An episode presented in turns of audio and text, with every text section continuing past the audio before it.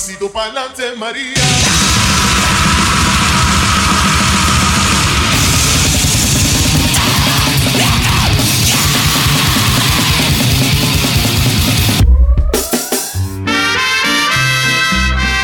Mesmo que o que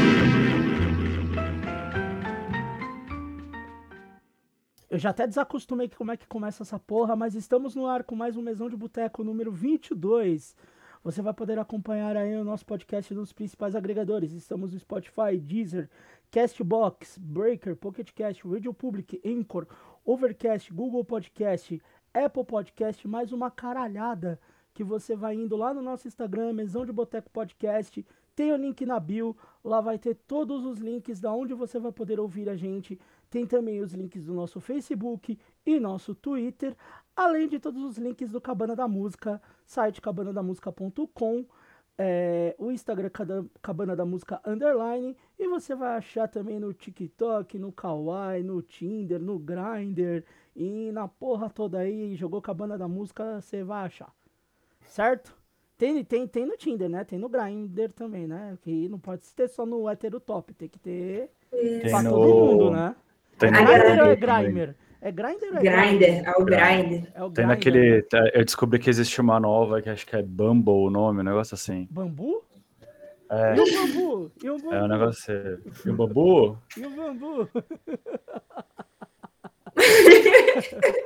Vocês não vão ver, mas tem uma caneca escrito teu cu ali. E já que vocês estão ouvindo as vozes, eu vou começar por quem tá falando menos aqui. João, bem-vindo. Olá. Opa, e aí, beleza? Tranquilo? Beleza. É, boa noite. Bom dia ou boa tarde também. É, depende do horário, depende do fuso. Fala aí, né não? Sim, sim. Novamente, João aí, mais uma vez em nossos programas. Senhor Eduardo, que costuma falar pra caralho, hoje eu vou podar ele, também bem-vindo. Não, hoje eu vou falar pouco, porque Nem fudendo, eu, fui, mentira. eu, eu já fui podado no número de disco que eu podia escolher. Então, Ah, ah, bom, isso- algo bom ou boa, alguma coisa pra quem tá ouvindo aí. E a nossa host, co-host, host e quem também aí que fala também, Dona Débora. E aí, gente? Belezinha. Queria dizer que o Pierre está muito ditador ultimamente. Esse, esse podcast está pregando que não, não faz, tá ok? É negócio de liberdade aí. É mentira, Estamos, é sendo, mentira. estamos sendo podados antes mesmo de entrar no ar. Exatamente. Ele tirou até a férias de 13 terceiro desse podcast. Nunca teve. ah, tá. Depois vou falar que eu, que eu pagava vale transporte também. Ah, pronto. Até parece. Ah, não, aí é foda. Aí, porra, imagina pegar o vale transporte aqui do Rio, a passagem R$ reais. Você é doido? Aqui também caro pra caralho. Você quer que eu vou pagar a passagem pra vocês? Ah, pronto. Acabou. Vai e pedir, vai pedir VR, VA, cesta básica. Nem eu tenho essas porra. VR de, de 300 reais. Ah, vai Pra comer no Outback. O meu VA. O meu VA é de 120 conto, porra. Você quer que eu pague o combo de 300? Que a pessoa que tá ouvindo o podcast veio por um motivo e já tá falando assim, já tá ficando triste com o próprio trabalho, já tá Sim, querendo pedir exatamente. demissão, já tá querendo abrir um próprio negócio já. Derrota, total. e hoje nós vamos falar de discos. Não, não vou dizer que são os melhores discos, mas discos que nós gostamos aí de um período de 2000 a 2009. Ah, eu, eu vou fofocar aqui mesmo. A Débora queria falar de 2000 a 2019.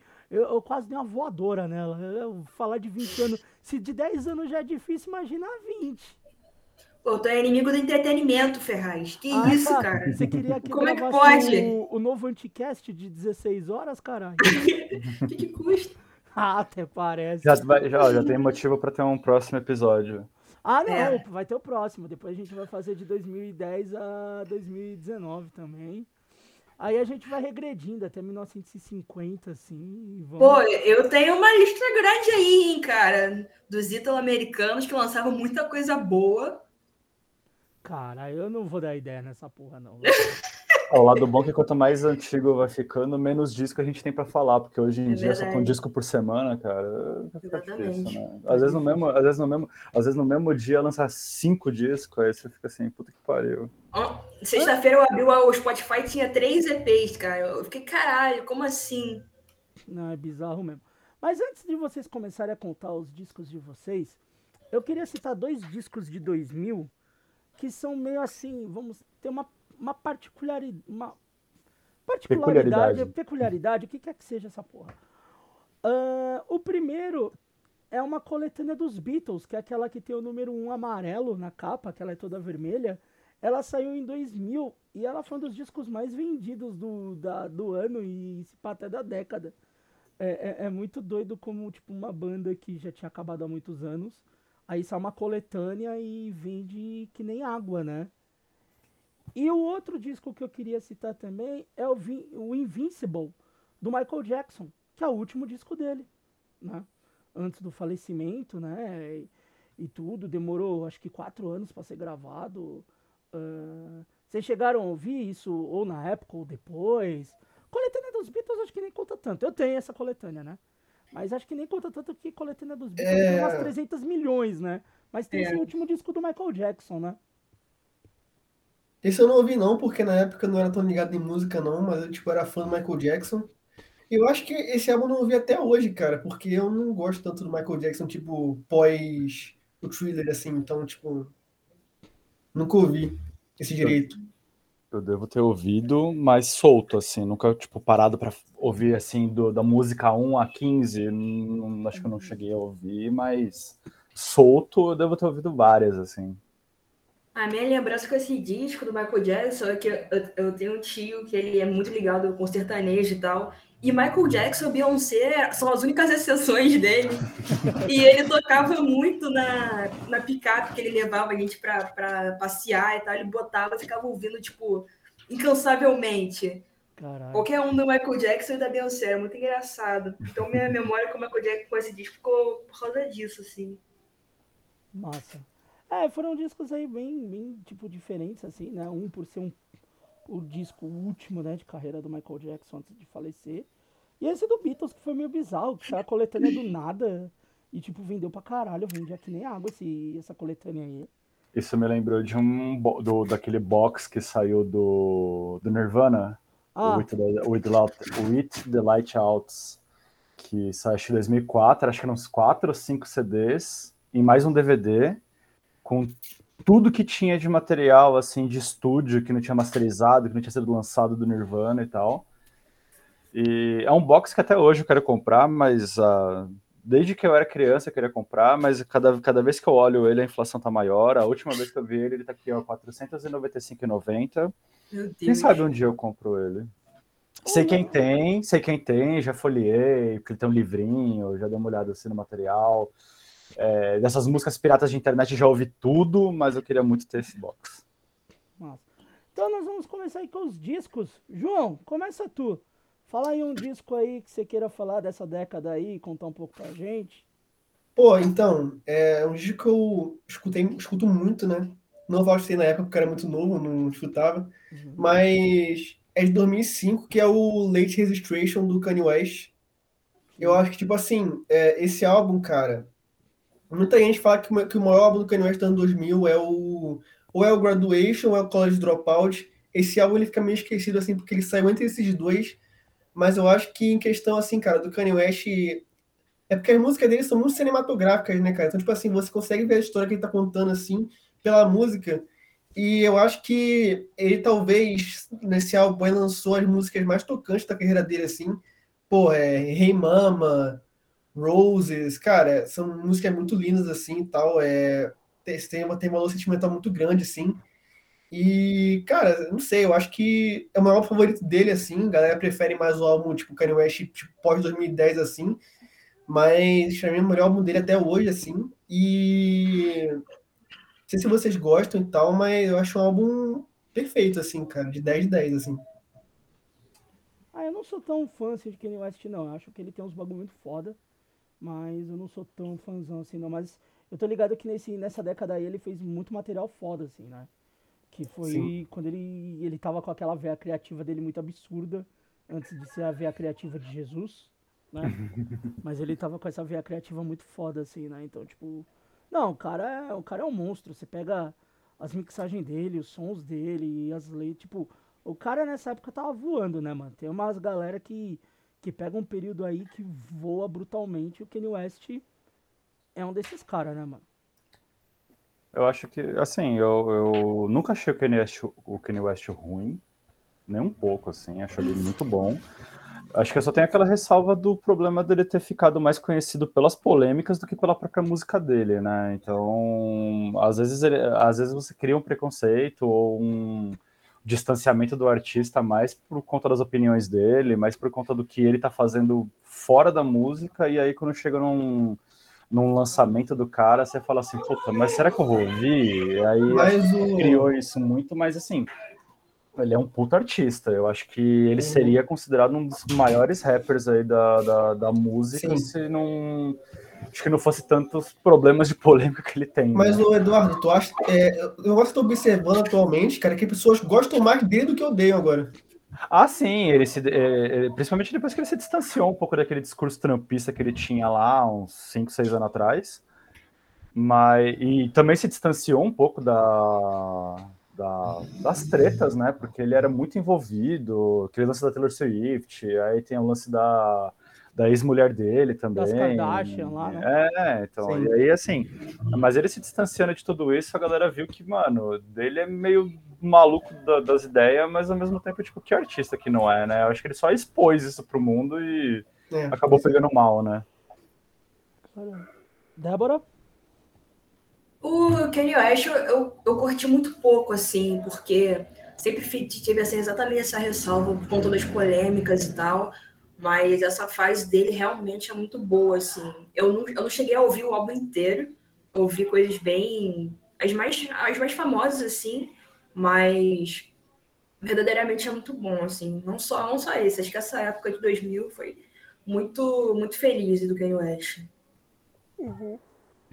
Débora, você, seu disco.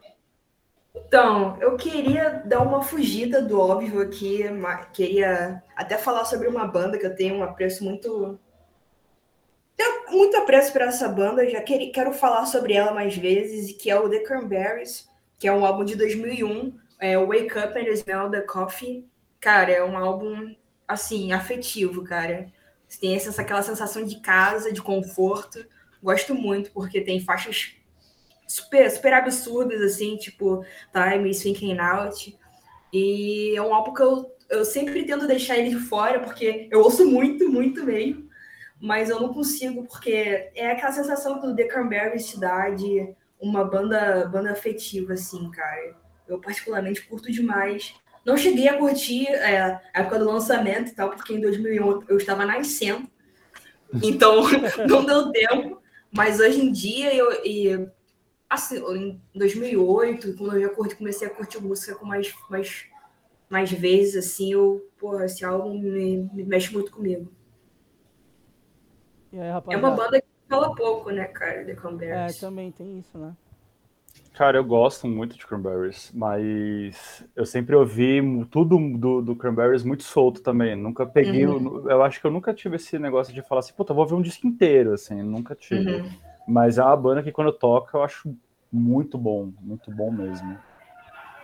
Cranberries me remete a MTV, ponto. É, é, acho que muito por conta disso, muito por conta dos clipes assim, de chegar, chegar da escola, ligar a MTV, tá passando clipe lá no, é, no, no Control Freak, uhum. no, no Top 10, eu gostava muito. É uma, é uma banda muito consistente, cara. Assim, eles tiveram várias fases com diversas sonoridades e todas as fases são muito consistentes. Tipo, tem, tem claro que tem faixas mais famosas, tipo Salvation, Hollywood, mas as outras, cara, não perdem qualidade de jeito nenhum, assim. É uma banda que, cara, gosto demais, assim, de graça, sabe? De graça. E aí, João? Citado Cranberry. Cara, é, eu te falar que eu nunca escutei esse, essa, essa banda assim direito, assim, mas eu lembro que quando eu fui ver Capitão, Capitão Marvel, eu lembro, eu lembro que tem uma música delas que toca lá, quando, tipo assim, tá a Capitã Marvel lá andando de moto, assim, aí começa a tocar uma música delas, eu acho.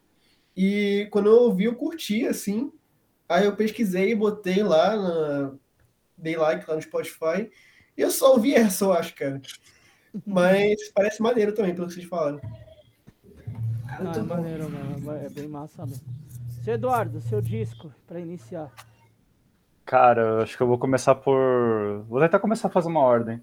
Cara, o primeiro disco que eu peguei é de 2001, do Blink, o Take Off Your Pants and Jackets. É um, é um disco, cara, que assim.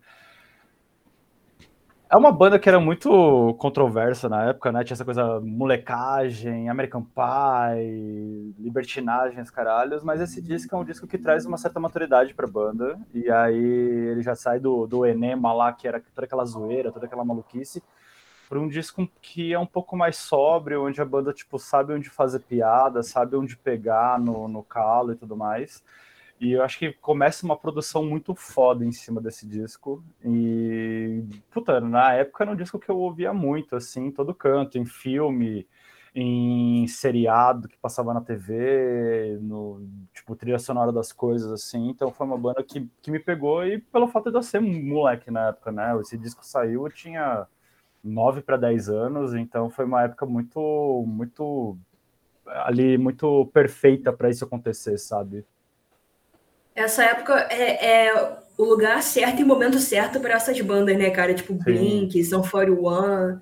Esses dias, esses dias eu tava vendo uma, um vídeo que pipocou no, nos meus recomendados do YouTube, assim, que era do, do Sun 41 com o Robbie Howard, do, do... Acho que é assim o nome dele, né? Do Judas Priest. Robbie Halford. Robbie Halford, isso. E era, era o Safari One tocando uma música deles, aí entrava o. Acho que não, não sei se era o Dave Lombardo, mas era um desses batera uhum. arroz de festa de todos, todos os Ah, deve ser o Dave Lombardo.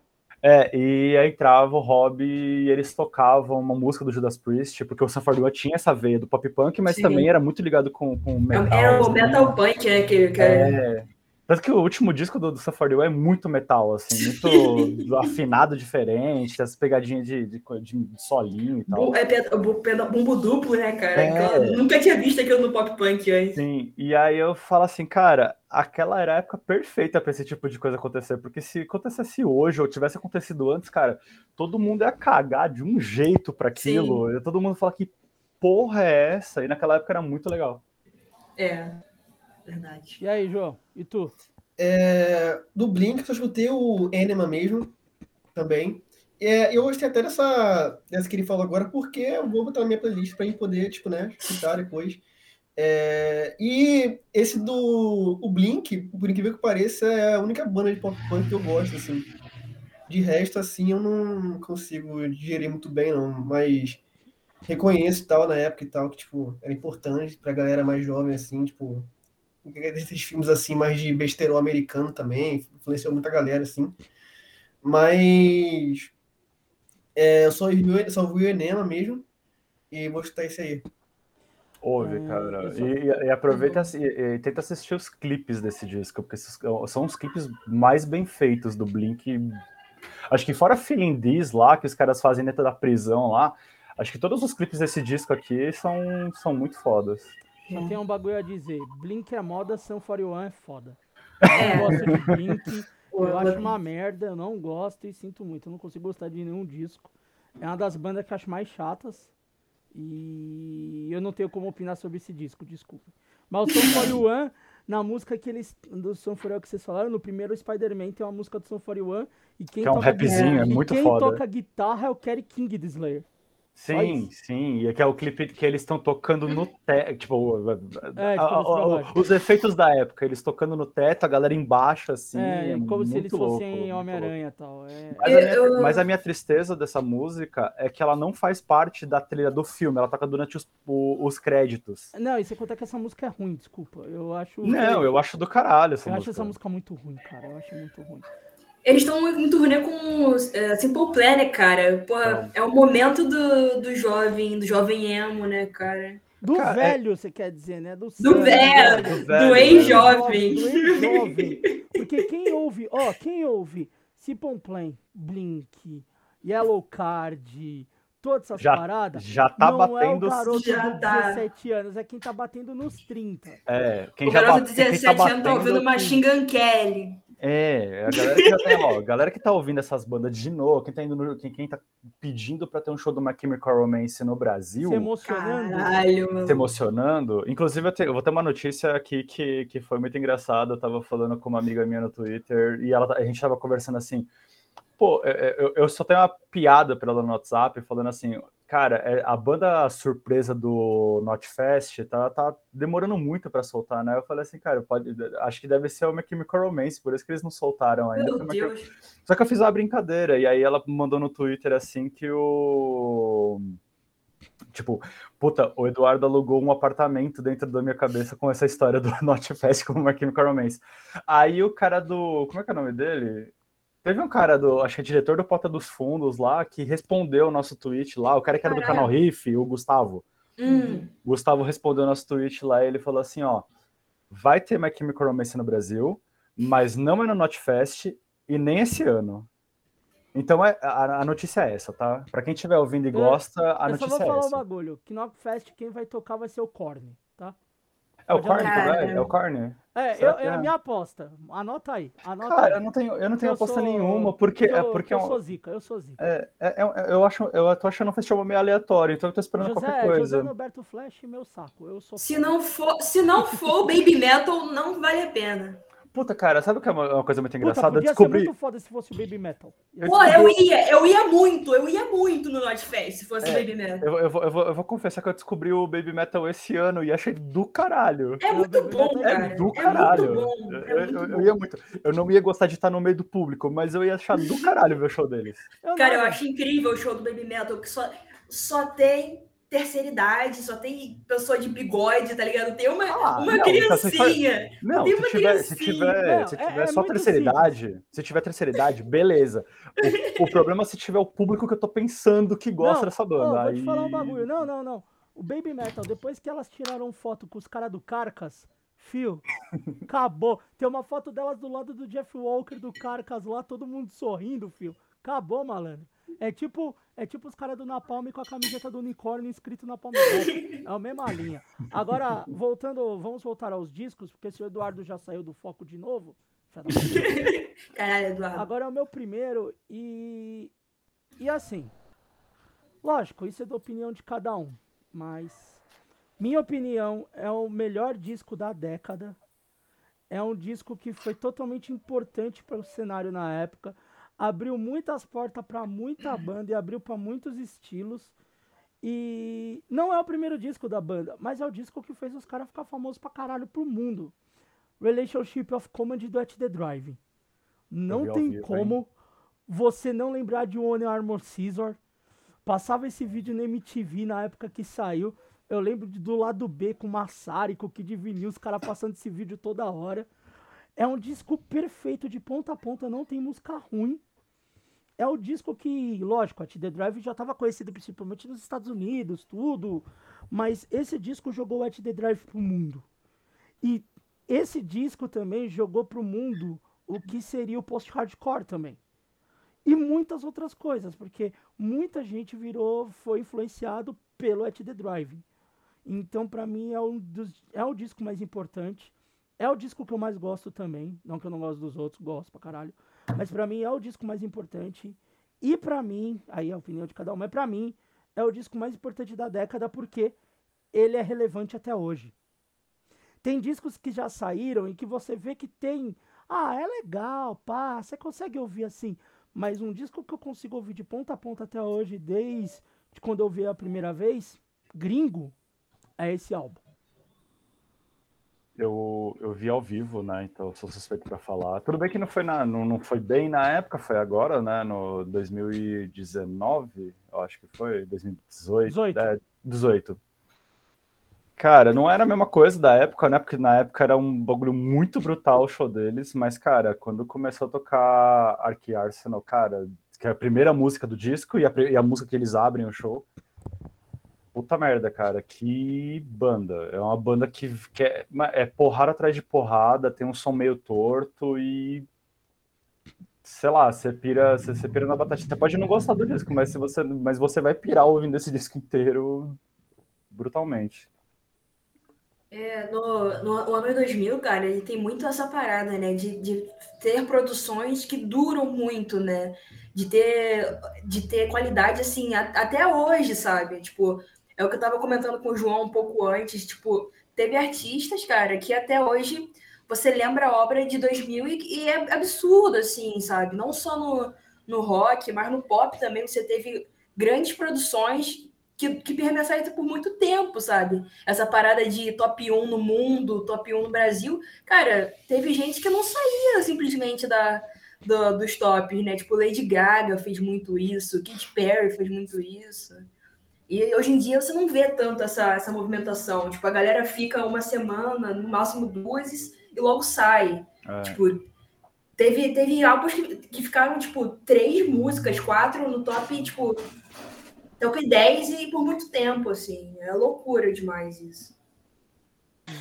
É, e tipo assim, o que ela falou é verdade, eu, eu acho que os anos 2000, assim, estão ficando cada vez mais em evidência, assim, questão de influência, sabe, cara? Tipo assim, até mais em... Não só na parte do rock, assim, porque eu acho que sempre teve, assim, eu nunca tive um negócio que rejeitaram muito essas épocas, assim, passadas, assim. Tô falando uma questão de estética, esse pessoal, tipo, do pop, assim, do rap, tá começando a pegar um pouco mais essa estética no 2000 também, cara, né? Mas, tipo assim, antes tava sendo a galera que tava, tipo assim, até hoje tá rolando também, né? A galera pegar a estética dos 80, assim, anos 70, agora tô pegando mais no 2000 também, eu tô achando interessante, assim, porque é, é engraçado você ver que um negócio que, é, sei lá, é recente, entre aspas, assim, pra gente, né, que a gente viveu, assim, e tá virando nostálgico já, cara, tá começando a, tipo fazer referência ao negócio, assim, já tem, tipo, sabe, 2000 já tem 20 anos já, hein? muito, um pouco assustador isso. Uma coisa muito louca é você pensar que os anos 2000 já tem, tipo, 2000 já tem 22 anos. E, é, 22 anos. E, e, e, não, e não bate isso, sabe? Para quem, pelo, pelo menos para quem viveu a época, assim, pegou alguma coisa, mesmo que fosse criança. Você fala assim, pô, já faz 22 anos e, puta, não parece, parece que foi ontem, porque a velocidade Exatamente. das coisas está muito rápida que você não pega mais, né? E, e, também fica uma dica para quem quiser procurar, os vídeos da época da, do lançamento do Relationship do The Driving, você vê as apresentações ao vivo, tem uma apresentação, eu não lembro que canal que é, mas acho que é europeu, que o At The Drive tá tocando e a guitarra do Omar simplesmente tá toda cagada, ela pifa no meio. Ele joga a guitarra pra longe, daí ele pega só um, um chocalhozinho ali, Cedric pulando de cima da bateria, se jogando no chão, tipo, é, é muito caótico. Lembra, uh, o, o At The Drive tinha, tinha essa coisa de caos de bandas que você via muito mais dentro do underground, principalmente da galera do Power Violence, do fastcore, do trashcore, que é aquela coisa da galera ficar se jogando no chão, pular em cima dos outros, o público pular em cima da banda, tipo, essa coisa de caos num show. O HD Driving, principalmente no começo, tinha muito disso. Depois, mais pra frente, né?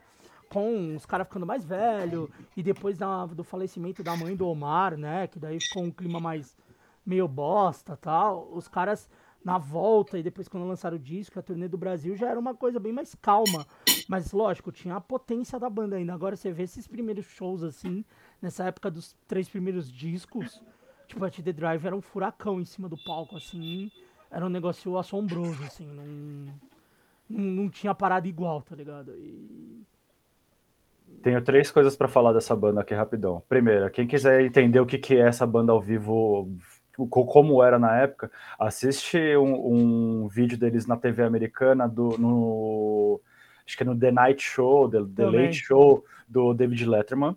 É brutal essa apresentação. Segundo, não é sobre a The Drive, mas é sobre a banda do Cedric com o Omar, que era o Demars Volta. Tem uma apresentação deles na, numa premiação da MTV, que o, Ced, o Cedric ele vai dançar em que cima que da tá mesa. adiantando do Demars Volta? O Demars Volta Não, não, depois você fala de, não, não, depois não, você fala de, não, eu vou contar. Tá, então terceira, então terceira coisa mesmo a banda tendo dado uma, uma diminuída no ritmo, no show que eu fui fotografar deles em 2018, eu quase tomei uma microfonada do Cedric, porque ele simplesmente jogou o microfone do palco. Eu consegui dar um passo pro lado, o microfone caiu do lado. Top 1 vivências, Edu. Porra, foi maravilhoso esse show. Top 1 vivências. É. Nesse gente... show ele quebrou uns três microfones, tranquilamente. É, assim. Antes da gente continuar, eu queria citar alguns discos de 2000, né? A gente voltou um pouco de 2000, mas para citar um ou outro. Mas 2000 teve discos, assim, tipo, muito importantes, né? A gente tem o VNV de Vícios, do The Hives, que é um baita disco bom, foda. Bom. Banda subestimada. O último disco bom do Iron Maiden, o Brave New Brave World, World. é de 2000. Inclusive, um... deu, teve o que aí teve lançar o disco e DVD Rock in Rio, no, que foi o Por causa do de 2001, World. que é maravilhoso ter esse DVD. O clássico White Pony do Deftones, tem bom. o Stanconia do Outcast, tem o clássico Ups, I Didn't Again, da Britney Spears. Ups, Muito bom! É maravilhoso esse disco. Também tem o clássico, também tem o clássico do post rock, né, do Lift Your Skinny Fist Like Antennas to Heaven, Sim. do Godspeed You Black Rampart. Tem o Everything You Ever Want to Know About Silence, que é o primeiro disco do Glassjaw, que depois os caras estouraram. Tem o segundo do Queen of Stone Age. O Rated R. Tem o KDA do Radiohead tem o Music da Madonna, Destroy the, Opposition, ah, Destroy the Opposition do Divin Fetus. Tipo, tem muito disco bom assim, gringo, no ano de 2000. Depois eu, eu volto com outros anos. Vamos mais uma rodadinha aí de discos. Vamos tentar uns nacional aí, vai, João. Caraca, nacional. Eu pedi, é... não vem com essa. Eu pedi pra ser nacional e internacional. Não, não, tô, tô aqui, tô com a aqui. Tô com os três álbuns aqui. É... O primeiro álbum que eu vou pegar nacional assim é um do Caetano Veloso, que é o C. Uhum. Cara, esse álbum assim é muito engraçado ele porque, mano, o Caetano Veloso ele começou a fazer tipo assim, entrou numa pira do The Strokes assim, cara, que começou, ele começou a fazer um negócio tipo Caralho. Eu achei Pira do The Strokes é muito bom. Como é que pode? Cara, ele entrou na pira do The Strokes e do Franz Ferdinand, tá ligado? Aí foi, foi lá. Foi a época que ele começou a tocar com banda. Isso, ah. e é uma trilogia até. O C, o Zizie e o Abraçaço. É uma trilogia. Podia ter o Didier, né? É. é. Aí, tipo, pô, mano, esse álbum tem umas músicas que são muito porradas, assim. Tem outras músicas que remetem mais ao tipo. Aquela negócio mais MPB, assim, aquele Caetano mais clássico, assim. Mas, cara, é, tem uma que. Tem uma música nesse álbum que é muito The Strokes, muito, muito, que é o. É o, é o Rocks. Rocks, cara. Esse, essa música é muito The Strokes. E. É meio, tipo, é meio, é meio engraçado você ver os caras consolidados, assim, tipo, fazer um, um, som desse, assim. Até um cara que, tipo, na época era velho que no Caetano, né, cara? Tipo. A pessoa até comentava na época, assim, quando a gente teve aquele, aquele negócio dele ter, de ter comprado um, um, CD do Franz Ferdinand e tal. Uhum. Tipo, é engraçado, até porque é, essa galera mais velha, assim, cara, acho que consome essa música nova, assim, tipo. É igual, sei lá, por exemplo, assim, dada vida por proporções assim, o David Bowie. David Bowie como consumia coisa pra caralho né, né, recente, cara. Tipo, ele ouvia Kendrick Lamar, tá ligado? Ele ouvia um bagulho muito louco, assim. Uhum. E eu acho, sabe, eu acho um álbum inusitado, tipo assim, mais pra um cara, tipo assim, da MPB, assim, um álbum inusitado, eu acho ele muito bom pra época. Cara, eu não consigo gostar de Caetano também. Tem uma treta com Caetano, mano. Nossa, velho. É que eu vi um show do Caetano muitos anos atrás. Eu simplesmente vi um show do Caetano na Ipiranga com a São João. Cara. Faz muitos anos né? isso. Mas eu achei tão chato o show, mas tão chato. Tão virada chato. Cultural? Tão chato. Não. Foi em 1900 e bolinha, mano. Nem existe ah. a virada cultural. Ele fez um show, montaram um palco no meio do cruzamento da Ipiranga com a São João. Tava um caos, assim, de gente, um mar de gente. E eu fui com a minha mãe, né, cara? Mano, eu não consegui, eu não consegui aguentar o show do Caetano. Eu achei muito chato, achei, mano, eu tentei ouvir o Caetano depois e não me descia e tipo, mas eu acho muito foda esse parada do João ter falado disso dele dele modernizar o som dele, né? Isso eu acho muito foda porque muita gente da MPB estagnou, tá ligado? Tem gente que mesmo estagnando, foda-se, ainda faz disco incrível, tá ligado? Hum, grande, o nosso grande Milson Nascimento aí, Milson, que esgotou ingressos em horas aí, a gente tentou comprar e não conseguiu, por causa do jovem místico arrombado que quer ir no show de despedida do Milton. Mas ele fez trabalhos muito bons depois, uh, de Javan, tem uma galera, é, o Zé Ramalho, que mesmo no passado, tipo, estagnou naquela, naquele conceito, mas fez trabalhos fodas. E o Caetano, ele teve que modernizar, ele modernizou bem. Tipo, ele, ele, ele tentou buscar algo diferente, né? Isso que foi massa. Trazer banda de novo, trazer metais no som, né? Porque muita dessa galera é muito violão, é muito uma bateria mais tranquila, é, é umas paradas de cordas mais leves. Não, o Caetano tentou trazer um bagulho mais um, agressivo, dizer, um pouco peso assim, né? Mas, mas uma coisa mais, mais tentando trazer um pouco mais de coisa crua, mas de qualidade. Então, assim, eu, eu, dou parabéns pro Caetano, mesmo não gostando dele. Ô, Thiago, nenhuma. tanto que nessa época aí, cara, no show dele só ia, tipo, universitário, assim, galera só, jovem. Só ia jovem místico, né? Só mano? ia, tipo, é, não, é só, tipo, galera que estava, tipo, tipo de som, tipo, The Strokes, tá ligado? É, tá ligado. E foram essa galera aí, tipo assim, não era só tipo, galera velha, assim, galera mais adulta, assim, que ia, não, era universitário, galera de 20 e poucos anos, assim. E era, tipo, a plateia ficava maluca, cara, com o show do cara, começava a pular, fazer negócio, tipo, que, tipo, não, não tipo negócio que se faz no show do Caetano Veloso, assim, tradicional, tá ligado? Sim.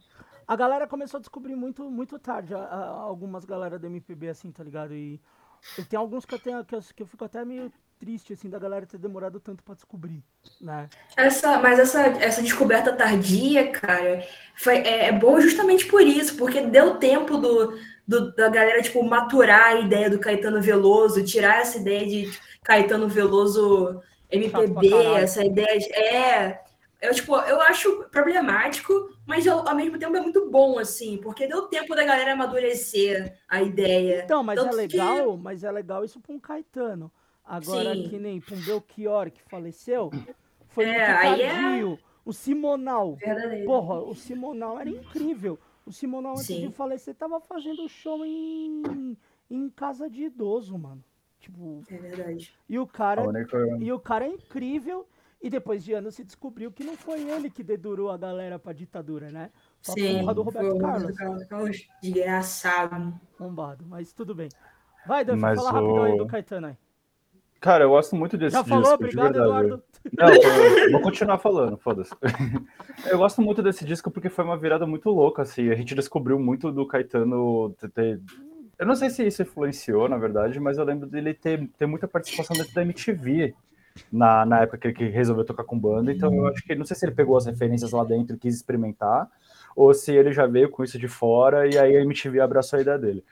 Mas o. Mas foi, foi na legal época porque... do show do, dele com o David Byrne? Não, não, foi um pouco depois. Um pouco, acho que uns dois, três anos depois. Porque aí já é, Esse disco, se não me engano, é 2007, não é? é, isso. 2007, é, 2007. E aí foi bem uma época que tava, mano, banda, banda, banda, banda pipocando pra todo lado e ele veio com essa onda, né? É, mas foi legal porque botou aquele negócio assim. A, a, gente que tá ficando mais velho até pode falar que é, tem coisa, tem banda que muda o som e a gente fica muito tipo, caralho, mano, mas eu gostava mais na época, tá, não sei o quê. Mas a gente fica pensando assim, cara, se até o Caetano teve que se reinventar de alguma forma, imagina as bandas que tá começando a fazer tipo 20 anos de estrada, 30 anos de é. estrada agora, né? É, verdade. Débora, você, o seu primeiro nacional aí. Cara, o meu primeiro nacional, eu confesso que eu lutei muito para escolher, porque eu queria ir para um lado que, que eu quase não, não, não, experimento também, que é o samba, cara. Tipo, eu cresci ouvindo muito samba, muita, muito pagode até. Meu irmão é um cara que, que é dessa linha. E eu escolhi Maria Rita, que foi uma pessoa que eu cresci ouvindo, assim. Tem, tem momentos que eu penso, pô, da onde que eu sei essa música? Da onde eu conheço essa, essa parada? Mas é por causa dessa minha vivência com samba. E é o álbum de 2003 chamado Maria Rita, que tem faixas assim sensacionais, cara. Cara Valente, que é uma das músicas que, que estourou dela, uma das, uma das mais conhecidas. Santa Chuva, Agora Só Falta Você. E é uma pessoa que eu, curto demais, não só a sonoridade, como a letra também. Eu acho que uma letrista absurda, assim. Tem gente que fala que prefere a mãe dela, mas, pô, eu sou muito fã dela, assim. Porque, não sei, eu acho, acho muito, muito afetivo, assim, a Maria Rita. Quase, quase poesia algumas músicas dela. Posso estar exagerando, mas foda-se também, é o que eu acho. Eu vou pular a minha parte de Maria Rita, podem falar vocês aí. É, eu também nunca ouvi esse álbum, só tem som só um de 2007, eu acho nem Essa música do, do cara aí, puta que pariu. Cada vez que tocava, eu, pelo amor de Deus, não aguentava mais não. Pô, muito boa, cara. Muito boa. Eu sou velho chato, desculpa. Cara, se eu não me engano, a Maria Rita é que, que tem aquela música de abertura do Mulheres Apaixonadas, Mulheres não sei das quantas lá. É, eu conheci muito por ali, mas eu lembro que tava numa época. Quando ela lançou esse disco, quando ela lançou esse disco, tava muito numa época de cantoras de voz grossa começarem Sim. a aparecer, a, apareceu as, a, a Zélia Duncan tava voltando a fazer disco, é, tinha, como é que é o nome da outra? Esqueci o nome da outra lá. A, Maria, a, a, a Carolina lá. lá. Ana Carolina lá. Ana Carolina, isso. Aí, isso. É, isso aí. É, então, e aí veio nessa onda assim, eu conheci a Maria Rita mais ou menos nessa época, eu lembro que tocava em muito lugar assim, e eu achava diferente, porque essa época 2003 ali foi, acho que o primeiro disco da Peach foi foi tipo uma época que tava esse novo rock Brasil entrando e ela destoava assim, ela Sim. era um caminho diferente, mas foi, foi bem bacana aquilo. Eu, o samba dela é uma coisa mais plural, né? Tipo, ela tem essa toda essa essa parada do samba de raiz assim, mas é uma parada mais abrangente assim, que é, é quase talvez um pop rock seja, seja muito muito, mas talvez um, um, MPB, assim, não é tão samba. E é uma sonoridade que, tipo, que pega fácil, sabe? É, uhum. é cativante, assim. Eu particularmente gosto muito. Ah, música leve que você coloca pra ouvir, você nem sente, né? Uma coisa que, é. que flui, né? É, mas aí. Seu Eduardo, você, seu disco nacional aí. Tá, começar pela ordem também de ano 2003, MTV Acústica do Charlie Brown Jr., o último disco bom do Charlie Brown. Uhum. Fala, falo, falo tranquilo que é o último disco bom do Charlie Brown, porque é o último disco com uma formação original. É, quase original, né? Porque o Thiago já tinha saído. Mas, cara, é um disco que para mim não tem, não tem nenhuma música original ali, lançamento e tudo mais, mas é um disco que, cara, para mim era uma carta, assim, de assistir na MTV e lembrar que, cara, que cada música arrepiava, era, era, era a época deles ali, né? Então, é um disco que me marcou muito, e eu até tava contando pro Ferraz antes do, da gente entrar no ar, que foi um disco que, acho que uns dois, três meses depois que ele lançou, eu fui pro sul com meu pai de carro, e ele tinha acabado de comprar um CD player para pro carro, e era o único disco que eu realmente tinha para ouvir, assim, cara, eu ouvi aquilo durante uma semana num looping monstruoso, e, cara, até hoje para mim é maravilhoso, tipo, ter participação do D2, do Marcelo Nova, do RZO, da Negrali, eu acho esse disco brutal, assim. E batia muito de frente aquela época, né? Porque tinha a galera que gostava de rap, a galera do espaço uhum. rap, tinha a galera que gostava do rock, que não se batiam, e o Charlie Brown juntava os dois, assim. Exatamente. Fluía legal pra caralho. Também vou me abster. cara, eu acho esse álbum. Opiniões populares. Eu acho esse álbum bem foda, cara. Assim, eu já escutei bastante também. E, cara, sei lá, mano, não sei nem o que te falar. Tipo, eu acho que a galera também, tipo assim, é... tem uma galera, tipo assim, gostava mais de Charlie Brown, que era mais velha, assim, só uma galera mais nova, assim, da minha idade, começou a redescobrir também. E, por incrível que pareça, cara, a... o favorito dessa galera é esse álbum, cara. É esse álbum também, a galera gosta muito desse álbum. Eu acho, e... eu acho todos os discos muito bons até ali. Aí aquele disco que tipo, compilou tudo que eles tinham feito de 95, 97 pra frente, assim, cara, é, é brutal. Eu não sei o que aconteceu depois. Tudo bem que a banda mudou ali, todo mundo saiu, mas não sei, cara, ali é um é o, é o ápice. E tanto que na época lá a gente tinha, tinha uns amigos que a gente até discutia assim, cara, é incrível como toda banda se tipo, dá uma perdida ou acontece alguma coisa depois do acústico. Foi isso com o Nirvana, foi isso com o Pearl Jam, foi isso com o Alice in Chains, foi isso com o Charlie Brown. Todo mundo fazia acústico, degringolava depois, assim, era meio estranho. Não, o Pearl Jam teve disco bom depois do acústico. Mas quanto tempo depois? Porque depois do acústico que eles fizeram, eles começaram. Teve uma história que eles começaram a Não, porque perceber. Quando eles, gravaram, quando eles gravaram acústico, tava em qual disco? Eles só tinham o primeiro, eles só tinham então... o Tem. Você não, mas eu tô falando assim, outros, calma. Os versos, os outros são bons, Inter... Sim, mas são bons pra gente. Eu lembro que na época não, que eles lançaram, tinha, tinha, tinha várias histórias que contavam assim, que eles viram o, o Perdi entendeu o sucesso que eles tinham feito com o Tem, e aquilo estava assustando tanto eles que eles entraram numa onda de autossabotagem. Então eles faziam discos novos, mas que tipo não eram para agradar, é, tipo, eram para agradar eles e não crítica, não público. E aí demorou acho que uns dois, três discos para eles voltarem a entrar no eixo assim de mas novo. Mas uns três, sabe? quatro discos mais para frente eu já acho que perdi uma bosta. Então, mas aí são os discos que o público gosta pra caralho também, entendeu? Caralho. Que a crítica ama pra caralho. É que assim, a gente tem várias opiniões, mas foi aquele, aquele, aquele 90, 93, 94, 95 ali, que as bandas grunge estavam no auge, foi a época que o Pearl Jam, tipo, começou a tacar o foda-se, assim, né? João, termina, porque o Eduardo te cortou. Como sempre, esse arrombado. E você me cortou e a gente foi pra mais longe ainda. Não, mas eu não tinha fala mesmo, não, que a galera, tipo assim, é, é engraçado assim, essa época desses, desses CDs, assim, álbuns acústicos, assim, e sei lá, acho que não existe mais tanto assim, né? Às vezes é uma coisa ou outra que a gente faz, assim, mas porra, era muito forte, é né, raro. cara? E tinha muita coisa boa também que saía, tipo assim, não era só é. qualquer merda que faziam, tá ligado? E esse álbum também, sei lá, é difícil o melhor álbum da banda ser o álbum acústico, né, cara? E eles conseguiram, eu acho. O melhor acústico da MTV é o da Lauren Hill, porque foi tudo música nova. É, isso é bom. Ninguém entendeu nada, né? É incrível, né? mano. Ela não gravou uma música velha, ela só soltou som novo no acústico dela. É bizarro. Ah, eu odeio acústico, cara. É tudo acústico uma merda. Nada a ver. O do Alice in é pesado. O do Alice in Chains é maravilhoso, eu tenho ele aqui também. E do Stone Mas... Temple Pilots também, é muito foda. É que, o acú... é que o acústico demorou pra pegar no Brasil, é que o acústico porque... também com banda grunge combinou. Sim. Pode sim. ser. Mas eu acho que o acústico no Brasil demorou um pouco para pegar, porque os primeiros acústicos que a MTV fez, eu, eu não sei se a MTV não estava preparada ou se as bandas não estavam muito preparadas para esse formato, e eram todos shows meio estranhos. Pô, o do Paralamas, o, o do Paralamas o tem uns probleminhas. O do Titãs, que é um dos primeiros, é incrível aquela acústica. Qual foi o primeiro que teve aqui? Gilberto foi Gil. o do Gilberto Gil. Gilberto Gil, pode crer. Fala é. que eu dei melhores até, né? É, um, é, um, é, é porque assim, o som do Gilberto Gil combinava para esse tipo de formato. Não, então não era um formato tão impactante como foi, digamos assim, para o Paralamas. Para o Paralamas, quando teve uhum. que sair do elétrico de fato, baixo, guitarra, bateria, e colocar tudo no violão, foi uma coisa meio. E essa era, essa era a parada do Paralamas, né, cara? O elétrico, né? É, mas eu acho que foi, para mim, foi mais complicado do Ira. Sim, mas o do Ira é de 2007 já, ele já estava tipo, já, já mais consolidado o formato. Mas, assim. o, o, som do Ira pro acústico não combina.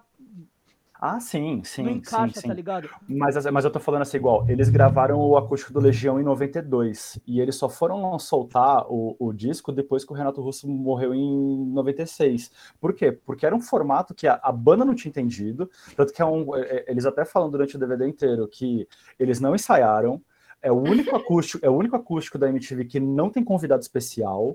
Então, assim. O do Gilberto ninguém... também não tem, né? Eu, ah, mas tem músicos, tem banda e tudo ah, mais. O, o, Legião, é, então, o Legião foi só os três sem baixo, sem ensaio, a plateia não estava entendendo nada, tanto que teve coisa que, tipo, saiu, que, que não estava na gravação, que não foi pro, pro programa original que passou na época, e depois eles incluíram no DVD, porque acharam mais legal do que realmente o show que estava sendo rolado, que tava rolando.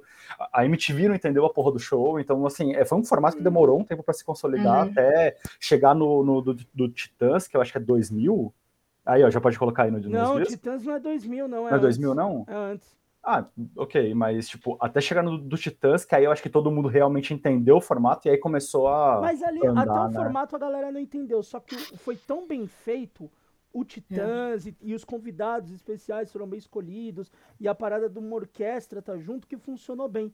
Tanto que para mim é um dos melhores acústicos brasileiros, assim, se você for ver as músicas, o conceito todo, foi o do Titãs, que é o que mais funcionou, assim, perfeito, a porra toda, né? Mas Débora, você Fala aí do ao vivo do Charlie Brown aí. Essa, essa desgraça. É, foi, foi o. Por, por, incrível que pareça, eu conheci o Charlie Brown por causa desse ao vivo. Comecei a ouvir mais coisas por causa desse. Acho que muitas bandas, na verdade, o próprio Legião Urbana, que o Edu citou, eu lembro de, das, das meus primeiros contatos foram com ao vivo, assim. Tipo, cara, assim, eu não tenho muito o que achar. É Charlie Brown ao vivo, ponto. mas, eu, mas eu gosto, assim, tenho nada contra. Eu, só, eu, tenho, eu tenho contra o, o acústico, tá ligado?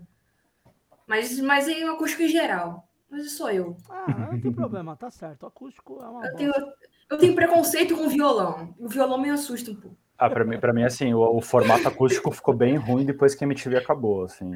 não, não consegui ver nenhum acústico mais que fosse... É que não faz sentido, né? Meio fora do contexto. É. Acústico da onde? É, acústico do quê? É, acústico do quê? Essa porra aí, essa merda aí. Ó, oh, eu só vou falar uma coisa. O Chorão quase atropelou minha mãe de skate em Santos, por isso que eu não gosto de Charlie não. Certo? Sim, sim, é por isso, Ferraz, é por isso. Ah, não, mas a gente tá falando aqui, a gente tá sempre tentando falar aqui musicalmente. A gente sabe que tem coisa que sim. a gente vai falar não, aqui mas... que tem, tem umas tretinhas no meio também. O, o, melhor o primeiro não... disco do Charlie Brown não é ruim. O Nadando com os Tubarões? Não, eu acho que é o... não é Nadando com os Tubarões, isso é mais pra frente. É o Preço Curto Prazo Longo. Não sei, acho que não. Deixa eu ver, deixa eu ver, deixa eu ver. Como é que chama o nome do primeiro, mano? Que tem Rubão? Não! É, eu acho que é, não é? Vocês são loucos, o Rubão é mais pra frente, não. Acho É que não, tem o clipe- cara. É que tem o clipe lá da, da, da mulher que era do palco do Gugu lá, que ficava dançando lá e o chorão ficava olhando ela É, pelo o nome banheiro. é. Ah, Transpiração continua Isso. prolongada. O Isso. nome do disco. É, O nome bom mesmo. Esse disco é bom, esse disco é bom. Mas pronto, acabou. É bom, ok. Bom, é bom ponto. Ah, primeiro nacional, porra, é difícil. Até pra mim foi difícil. Ah, eu fiquei, vai, entre alguns discos, mas eu vou falar de um disco. É, é o primeiro disco dos caras. Eles já tinham soltado uma demo em fita. Até você que está ouvindo, vai lá no Instagram da Caustic Records, lá do, do Mano Cantinfras. Que eu vou mandar um abraço pro Cante, que eu conheci finalmente o mesmo. A gente se trombou. e pros meninos do Espaço Cerebral, que eu conheci pessoalmente, finalmente, depois, o Alan e o David, fofarrão. Fofo, Mas o Kant colocou a demo dos caras lá, mas de- esse disco, o primeiro mesmo, pra mim é o. É, para mim é um dos grandes discos do underground e do hardcore, que é o primeiro disco do Presto, que é o AQNP, que a sigla significa aquilo que não presta. É, os caras tava tudo molecão, novão, a- aquele negócio do de ter um o fastcore com o hardcore sujão e o negócio de ser som rápido e, e ter aquela coisa do hardcore nacional que a gente tem muito de, de criatividade, mesmo dentro do hardcore ser um negócio mais reto, mas tem a criatividade. E as letras desse disco, tipo, puta que pariu, mano, é quase um niilismo puro, assim. É, pra mim é o melhor disco do Presto. É, nesse. Que esse disco saiu em 2000. E o foda é que nesse ano, tipo, saiu do Coliguerio, sob determinação e desespero. Saiu Centelha do Point of No Return, que é um disco que até hoje ele é. Ele é importante pra caralho. Você pegar esse disco do Point, parece que ele foi feito pros dias atuais, não parece que ele foi feito por, pra época. É, é meio bizarro. E, mas o Presto, tipo, caralho, é uma porrada atrás da outra esse disco. Você não consegue, tipo, raciocinar direito. Aí tem a trinca inicial, que é o AQNP, Imperfeições e Quem Ri por Último. Parece que se você ouvir as três músicas na sequência, parece que é quase uma igual, assim. Mesmo que muda o som, mas parece que você tá ouvindo a mesma pancada, assim, de uma vez só. E esse disco AQNP, ele foi relançado há uns poucos anos atrás, junto com a demo fitinha do Presto, que até foi o que o Cantinfras colocou lá no, no, no Instagram da Caustic. Então, porra, pra mim é um disco importantíssimo, assim.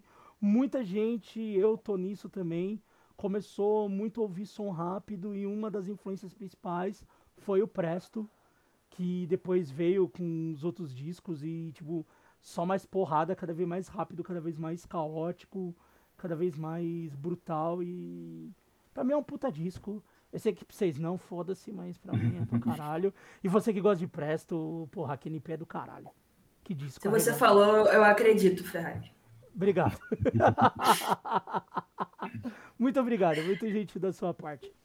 E falar, já que ninguém vai falar do Presto, que eu tô ligado que ninguém vai falar, a gente vai falar do, do Instagram aqui, porque a gente abriu um box de perguntas, né? Ah, perguntando pro pessoal qual disco nacional e qual disco gringo que as pessoas gostariam de citar, né? Vamos ver os emos, os emos se revelando aí. Eu vou falar um primeiro que não é na ordem, mas é porque o disco acabou de ser citado, que foi a Gabs P. Santos. é, ela é vocal do Projeto Incompleto. Um abraço pro pessoal.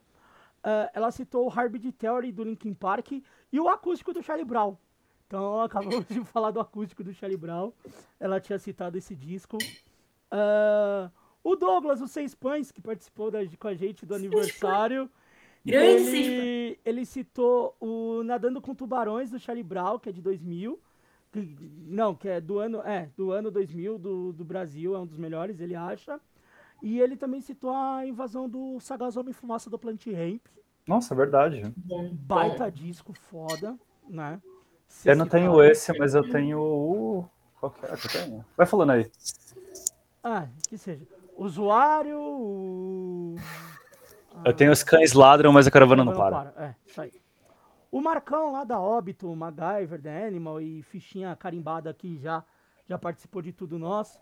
Ele cita o The Code is Red, o Long Live The Code do Napalm Death. baita descasso. Tem participação nesse disco dos caras do Carcas, acho. Eu não lembro. Mas é um disco muito foda do Napalm. Napalm, nesse período também de 2000, soltou muito disco foda. Uh, tem o Chico Félix aqui, que citou uma pinca de disco. Chico Félix aí, que é ilustrador.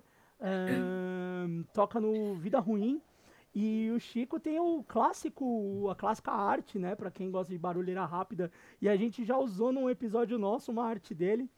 Lá no nosso episódio sobre Power Violence, tem a célebre capa que é do split do Jesus com o Chuck Norris, que é a de Jesus lutando contra Chuck Norris. É muito foda essa capa e ele autorizou até a gente usar na época pro podcast, pra edição. Então um abraço pro Chico. Ele citou o Clone Defects, Blood in Jupiter.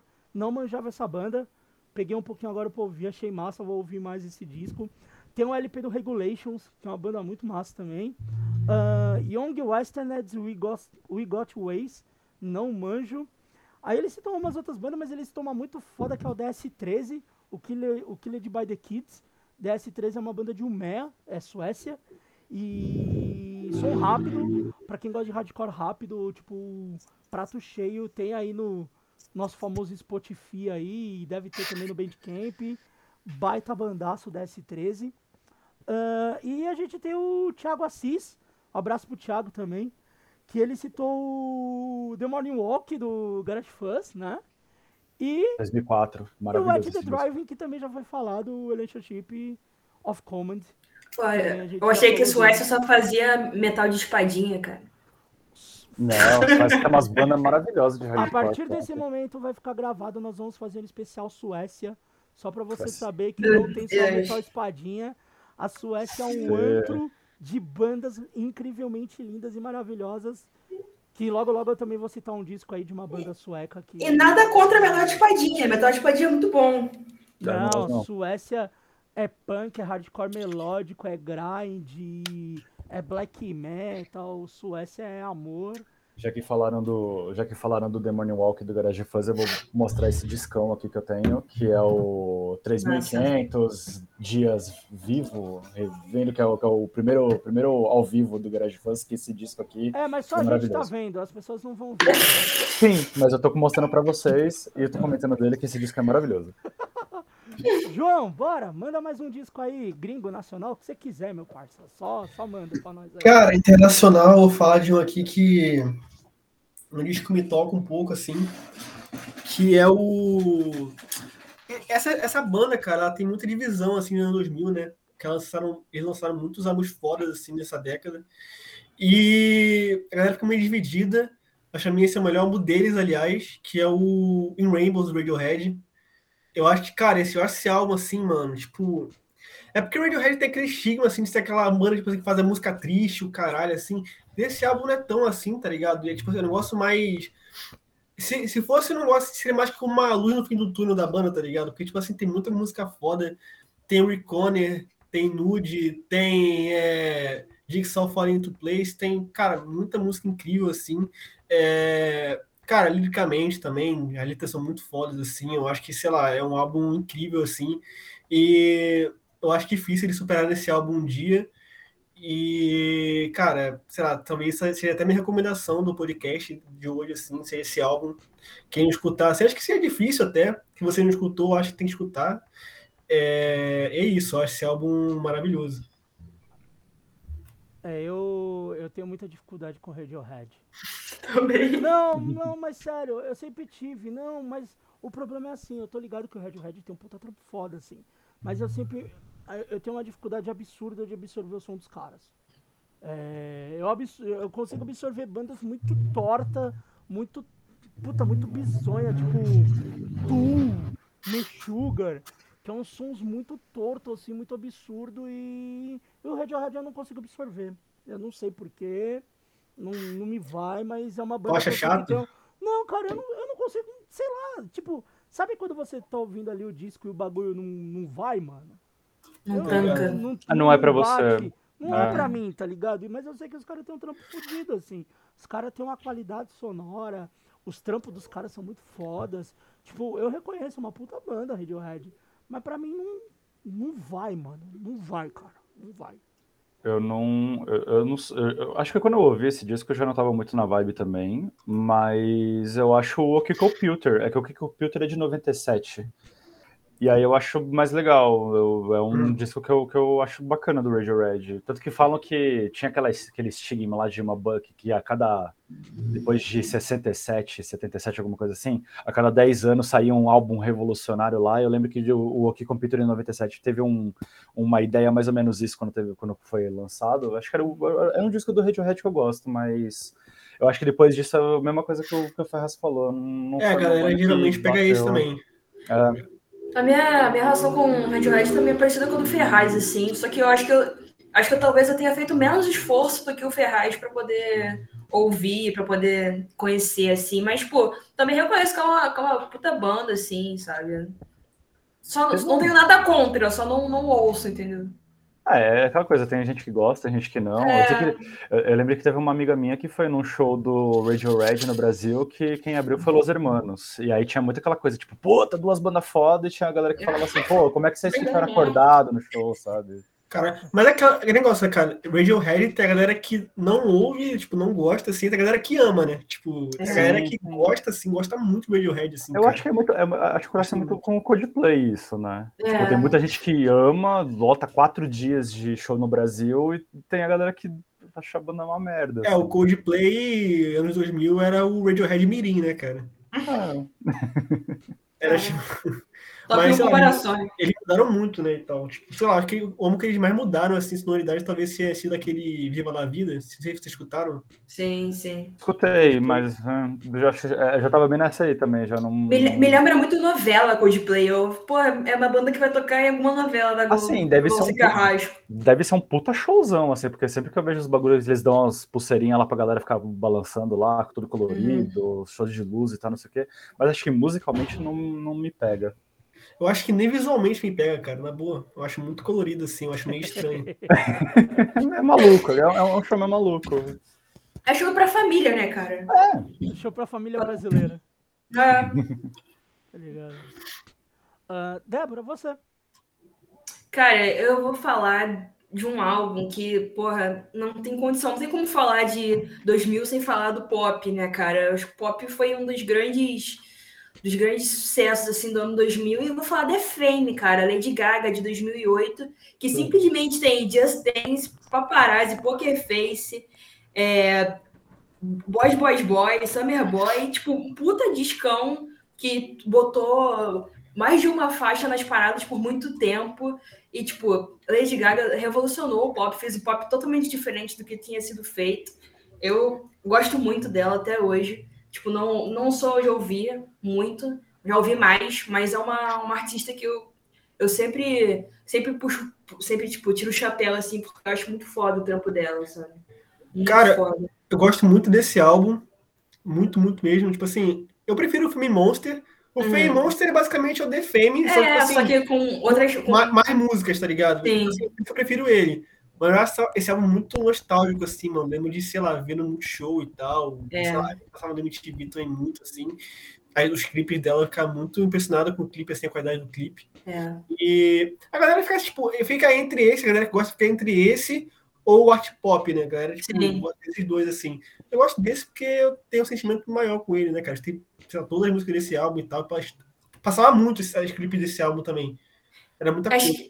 Esse tem mais cara de nostalgia do que o art pop, assim, mas, tipo, os dois são muito bons, tanto é, sonoramente quanto visualmente, né, cara? Tipo, o trabalho visual da Lady Gaga, com tudo que ela lança, é uma coisa absurda. É super produção, assim, os clipes são muito fodas. Eu lembro de ver o clipe de DIY, cara, passando, ficava tipo, caralho, isso é muito cinema, tá ligado? O Lady Gaga, cara, eu sou, sou muito fã dela, muito fã, muito fã, muito fã. Lady Gaga ela é, incrível. ela é incrível, só isso. Ela é ah. artista. Eu confesso, eu confesso que quando ela, eu confesso que quando ela explodiu, eu tava, no, eu tava terminando o ensino médio e eu não sei se eu tava preparado. E aí, acho que visualmente me impactou muito. Eu demorei um tempo para digerir Lady Gaga, mas hoje eu acho tudo que ela faz muito, muito foda, assim, tudo que ela bota a mão assim, de alguma forma eu paro para prestar atenção, assim. Mesmo igual, igual, ela teve um trabalho no cinema, que não é nem em relação à música, né? Que ela teve House of Gucci agora, uhum. que não é um filme tão bom, mas você vê que tem um. um é ela, então eu paro para ver. Sim. Mas hoje eu acho tudo que ela faz musicalmente muito bom, muito incrível. E ela, ela, ela meio que tirou essa estigma do pop farofa, né? Que ela fez um pop mais, mais denso, assim. Você consegue consumir tipo, muito mais coisa ao mesmo tempo. Não que o, o pop farofa seja ruim, tipo, uhum. tem, teve gente que muito, no 2000 que fez coisas muito fodas também, tipo Katy Perry. Mas a Lady Gaga fez diferente, assim. Eu acho que ela foi um ponto fora da curva do pop, assim. Sim. Eu não vou, eu não vou comparar, porque são duas coisas totalmente Sim. diferentes mesmo, mas assim, é, eu lembro que o impacto visual, para mim, acho que deve ter chocado tanto quanto a galera que começou a ouvir Madonna nos anos 80 deve ter sido impactado. Sim. Eu acho que, que, que, eu demorei um pouco de ver toda aquela coisa, aquela maquiagem, tanto que eu achava ela até. Eu falava assim, puta, mas eu, se eu encontrar a Lady Gaga na rua, eu não sei quem que é, assim, porque, mano, máscara, maquiagem, cabelo e tudo mais. E eu falei assim, cara, que bagulho louco. E aí depois eu entendi, achei muito foda, né? Eu, eu, acho, eu acho ela incrível o que ela faz. Eu acho que ela revolucionou aí no pop novamente. Quando a gente achava que ninguém ia trazer nada, ela trouxe. E eu não tenho muito o que falar, não. A mulher é foda, a mulher é zica. Ela, tem um, ela teve um EP com copiando a arte do Doom do Police Bastards.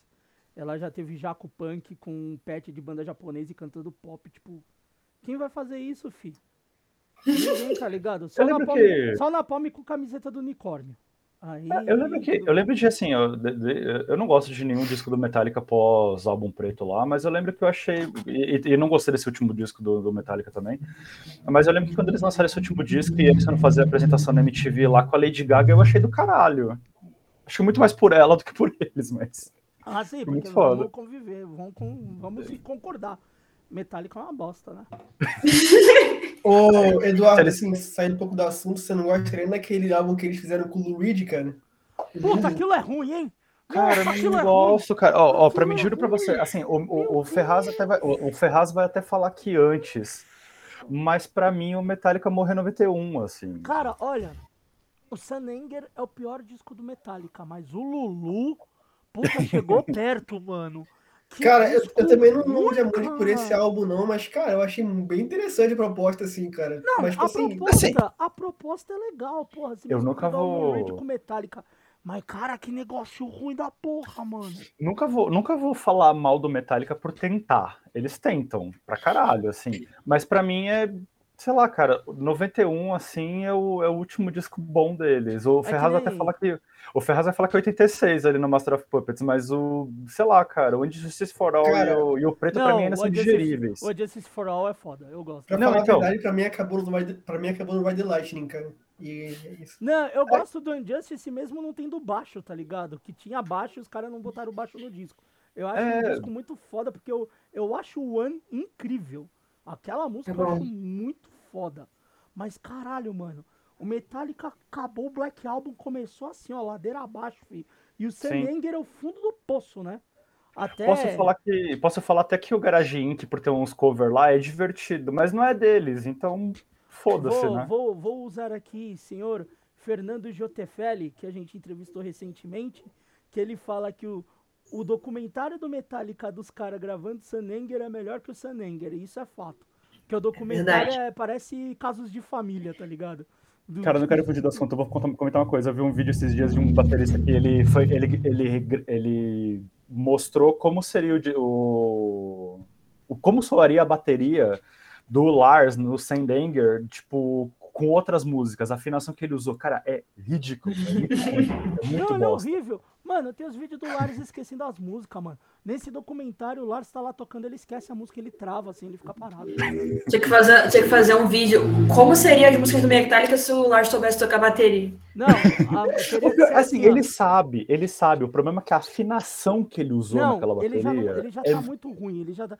Aí, você tinha que ter pegado o Metallica, acabou o Black Album tirava o Lars, deixava ele de dono da banda empresário e botava o Devi Lombaro. Porque o Devi Lombaro tocando no Metallica Tem até vídeo do David Lombardo tocando no Metallica. É incrível. O cara é um cavalo tocando. Pã. Tá, de quem que é a vez agora de falar de disco? Acho que é minha, né? Indicador é do, do Edu. Vai, Eduardo, você. Você vai citar Bom. um do Metallica? Se você citar do Metallica, esse podcast. Não, você tá, você tá uma banda que você tá uma banda que é do coração. Cara, você tá o Land of the Free do Pennywise 2001. É o Boa. disco, é o disco que eu conheci o Pennywise.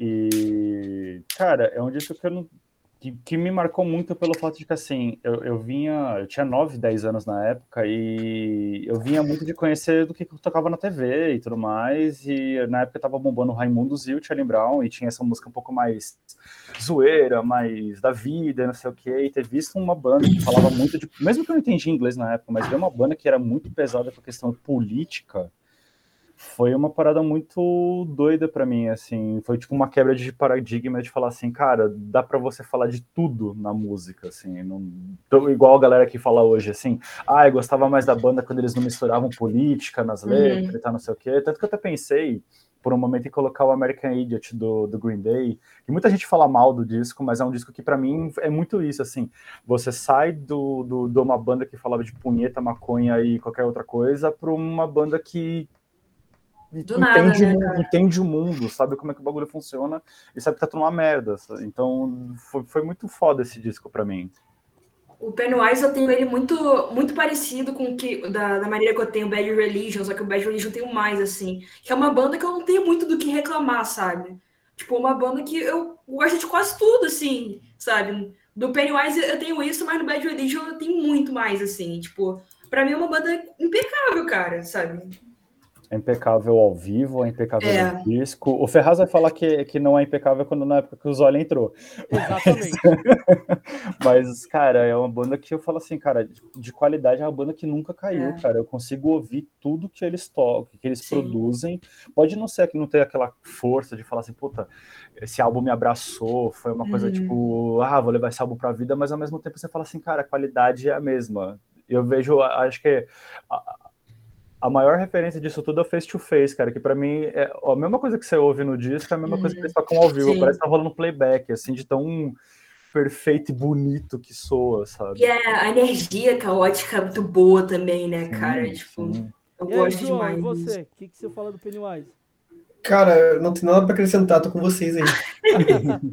Então eu vou acrescentar muito rápido. O bagulho do Zóio é verdade. Com o Zóio eu acho uma bosta. Desculpa. Mas Pennywise é a banda do coração. Eu fui no primeiro show, chorei. É, foi incrível. Eu, eu conheci Pennywise nos primeiros discos mesmo. E depois, quando começou a ter um fliperama, tinha um fliperama no shopping que era o Top Skater. Que você Uhum. jogava em cima do skatezinho. Top aquele- skater. Tem, tem em shopping até hoje. Acho que aqui no Itaquera acho que ainda tem essa máquina. Aquele que você realmente vai no skate, ele só faz É. uma manobra, mas dentro do bagulho Que faz isso? 38. Só que É a trilha sonora dele inteira é o Pennywise.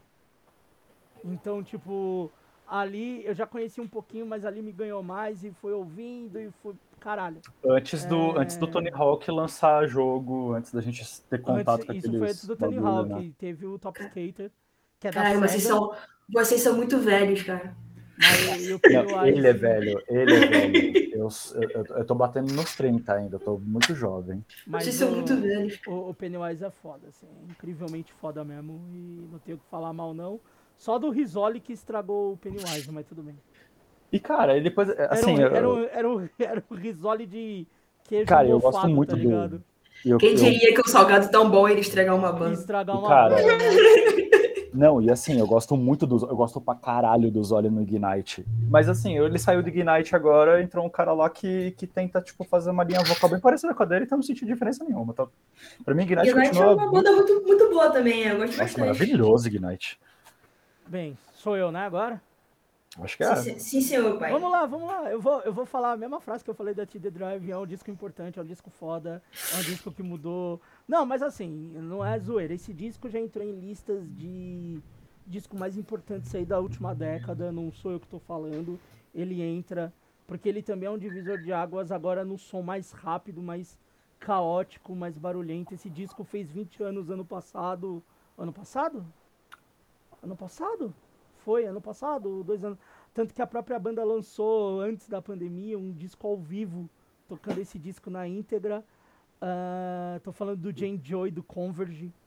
É, é uma obra-prima do Mattcore, som torto, som caótico. Eu acho que alguém vai começar a chorar aqui. Eu vou começar a chorar porque eu não, não vai ter o Converge mais no Brasil. Chateado. Vai, vai, vai. Vai não. Vai. Você vai, vai, não vai, não vai. vai. Depois nós discutimos isso.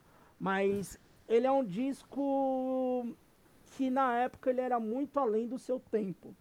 Uh, não só pela sonoridade, pelas, pelas linhas de voz do, do Jacob, pelas guitarras, pelo, pelo som em si. Ele é muito caótico para a época que ele foi lançado. Então ele foi um choque mesmo. Mas ali foi que mostrou, tipo assim, o Converge ser a banda tão consistente que ela é até hoje. E esse disco foi o que falou assim, ó. A gente é pica, tá ligado? Segura essa pica aqui, ó, que nós é foda. O Converge fez isso com Jane Joy. Se esse disco não fosse tão importante, ele não estaria em lista de tipo 20, 10 melhores discos da década. Os caras não teriam feito um ao vivo tocando esse disco na íntegra. Uh, a música de Enjoy, para quem ouve, que tipo, ela é gigantesca, mas ela tem uma linha mais tranquila, depois um caos e volta de novo e tem um mobalaio de gato. O começo do disco é um caos total, uma barulheira desgracenta. E você vê que até músicas mais caóticas do, do Converge dessa época refletem até hoje no Blood Moon, que o Converge fez com a Chelsea Wolf recentemente. Você pega nos últimos trampos do Converge, que é uma linha que, que é uma banda que mesmo tendo agora sons mais tranquilos, coisas mais harmoniosas, mas sempre teve aquele caos e os caras trazem até de hoje. É um disco atemporal e, porra, cara, é, esse disco, eu nem vou falar da década, mas é um dos melhores discos de todos os tempos, assim. Gente, do Converge pra mim, foda-se a mídia, mas pra mim é esse daí, foda-se. É isso aí. Alguém quer falar do Converge? Não? Sim, talvez. Cara, eu acho esse Você álbum. Tá dizendo, eu concordo. Eu acho esse álbum, mano, brutal, velho. Eu acho esse álbum, tipo. É uma porradaria, cara, que, sei lá, de, de rock, assim, eu acho que eu nunca ouvi nada igual, mano. Tipo, que é muito, muito. É um negócio muito forte, mano. Tipo, sei lá, mano, é, é muita. É muita loucura esse álbum, cara. Você, você acha que esse álbum de rock, álbum de rock assim, mais pesado que eu já ouvi já, talvez. Tipo, não só pelo, pela sonoridade, mas pelo vocal do cara, mano. Sim. Parece que o cara tá se matando, mano. Tá é foda, né, mano? É, é, absurdo. Você vê o vídeo, tem o show, né, que eles gravaram o, o comemorativo do Jane Live, né? Que saiu o disco e tem o, o show. Cara, você vê no show, tipo, o Bennett, ele tá gritando o show inteiro, assim, mano. E é atual, e tipo, é mais recente. Na época ele era molecão, agora ele já é um tiozinho, tá ligado? E o cara não para de berrar o show inteiro, assim, mano. Tipo, é, é absurdo. Foda que o cara aguenta, né, mano? Porque tem gente que, tipo assim, depois de um tempo assim, a galera não aguenta mais, né, mano? Tem ah. gente que, sei lá, tipo, o cara lá do Slipknot lá, não consegue mais fazer aquilo lá, não, mano. Uhum. Chino Moreno também não consegue fazer mais e tal. É impressionante mesmo, mano. Esse álbum é muito foda mesmo. Eu gosto muito. Era uma banda que a gente tava pra ver, acho que faltava cinco dias pra gente ver. Uma semana uma semana e o rolê miou por conta da pandemia e a gente não sabe mais o que, que vai acontecer. Se vai acontecer. Eu acho que vai ainda, cara. Não, não duvido que, assim, não esse ano, longe disso. É, mas... porque já devolveram dinheiro, né? É, mas acredito que aí 2023, 2024 pode rolar alguma coisa assim, porque é uma banda que tá nativa, é uma banda que tá lançando disco, a banda que tem público aqui, tanto que ia tocar no Carioca, que é uma casa para mil pessoas. E, velho, acho que a gente tem que aguardar. Primavera Sound de 2023, Lobinho. Caralho, não, 600 reais. Vai ser muita, vai ser muita caro, a meia. Cara, não faz isso não, mano. Eu só quero ver o Converge só, velho, só isso. É tipo eu, quando eu queria ver o Turnstile e anunciaram eles no Lollapalooza, eu falei assim, cara, eu não vou pagar Lollapalooza, velho, eu não vou pagar Lollapalooza. Ah, não, não, não, não, não vamos falar de banda sapatênis não, vai, gente. Não, cara, que tristeza cara, eles, não, queria... eles não vierem aqui no Rio, cara. Eu, eu, nunca fui tão triste em toda a minha vida. Eu, eu queria saber onde que o Ferraz viu um sapatênis no show do, do, do Turnstile, mas tudo bem. Que isso, cara. Ah, não, não é sapatênis, é Santa Cecília. Acho que nem Faria isso, Limes. cara. Lógico nem é. isso, nem isso. É uma tá. galera, é a galera branca, rica, mas não, tá longe, não, não, tá, não é muito dessa vibe aí, não. É sim, é sim, vai, assume. Não, também é. Tem, tem, que respeitar o noise. eu, sou, eu, sou, eu sou um Faria Limers de Santo André, né? É, que os avanços. Uh, vamos lá, falar alguns discos de 2001 que a gente lembre. A Débora Roberta de 2001. É, a gente tem o Discovery do Daft Punk, A gente Foda. tem o Mutter do Hammerstein, o Ascended Never Set do Neurosis, o Iowa do Slipknot, que é um baita disco. Tem o primeiro do Gorillaz, né? Foda. A gente Foda tem também. o último disco do Fugazi, The Argument. Uh, tem o International Noise Conspiracy, A New Morning, Change Weather, sei lá mais o que, que é o vocal do Refuse de lá, que fez um projeto muito doido, é bom pra caralho. Tem o Proled in the Yard do Pig Destroyer.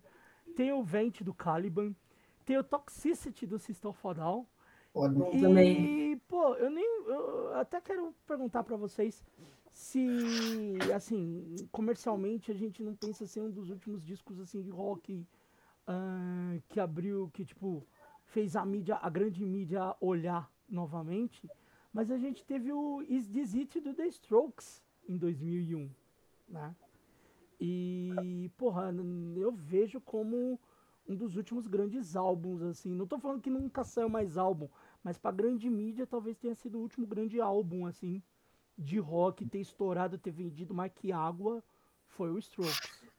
Não, não esse não. álbum influenciou um porra de banda, né, depois dele, né? Tipo, Sim. É, cara, eu, eu, eu pensei muito na lista que eu ia fazer, tá ligado? De álbuns, tipo, internacional, assim que era top 3, né? Só que, cara, eu, tava, eu pensei nesse também, só que, cara, ia ser muito manjado, cara, se eu pudesse ir. Porque, cara, é um álbum, tipo assim, todo mundo gosta, né, cara, desse álbum, né? Tipo assim, é, se não é gosta é de, se não gosta dele assim, tipo, toda assim, gosta de uma coisa ou outra, cara, sei lá, mas tipo. É... Mas tem, tem galera, por exemplo, dos Strokes, assim, tem gente que fica só nesse, né? Uhum. Mas eu acho que a banda sobrevive muito bem depois desse álbum, cara. Eu acho aquele Run Fire é muito bom, por exemplo, bom, também. Que veio Fire depois. é muito bom. Eu acho tão bom quanto o Is This It também. Eu acho que a galera, tipo assim, o que, o que a gente pode falar sobre The Stroke nesse sentido é, tipo assim, escutem outras coisas dele que são muito boas também. Cara, algumas coisas não, são, não chegam no nível do Is This It, mas tem muita coisa que é muito boa também. Tipo Angles também, Run Fire. É, cara, é que esse disco ele é muito acima, né, cara? Isso que foi foda. Ele, ele deu uma impactada fodida, assim, em todo mundo, assim. Tipo, caralho, o que, que é isso? Mano? Assim, não, eu não acho que foi o último disco que, que. Sei lá, o último disco mais importante do rock, digamos assim, mas eu acho que é o último disco que teve uma quebra de paradigma em relação a criar alguma coisa nova. Porque, assim, tudo bem que veio o emo ali, 2005, 6, 7 tal, que explodiu, mas ela já era uma coisa que já estava meio que acontecendo nos anos 90 e só trouxe esse pop punk e tal, uma coisa mais visual ali. Mas o Idizit é, um, é, é, é, o último nascimento de um gênero que a gente consegue delimitar ali, que é o, que é o indie, que já existia antes, mas acho que a partir do Idizit a gente consegue definir bem ali com, com bandas que apareceram depois, que era o The Hives, o Arctic Monkeys que apareceu, o Franz Ferdinand, o, sei lá, então, assim, ali a The Cooks aparece ali um movimento, a, a gente chama de uhum. movimento, mas não tem não tinha muita coisa ligada ali, mas é o último disco que define um período de alguma coisa que aconteceu. Para mim, eu acho que o último disco do rock que, que explodiu mundial, aliás, os últimos dois discos do rock que explodiu mundialmente, que gerou burburo, que fez os negócios, é o Hypnotize e o Mesmerize do System of Down. Eu acho que são os dois últimos que fala assim, levou uma galera. Ele não marca nada, mas é o, é o, são os últimos lançamentos que eu falo assim, puta, teve aquele negócio mundial, e aí depois Cara, disso. Cara, eu só discordo de você por uma coisa, porque eu fui tentar comprar o Dizit na banquinha pirata e não tinha, mano. Tinha acabado, João. Pra não, acabar na banquinha do pirata, parceiro. É não, mas é, que, é assim, brutal, o, o é de. É que o Idexit é 2000, 2001, né? 2001.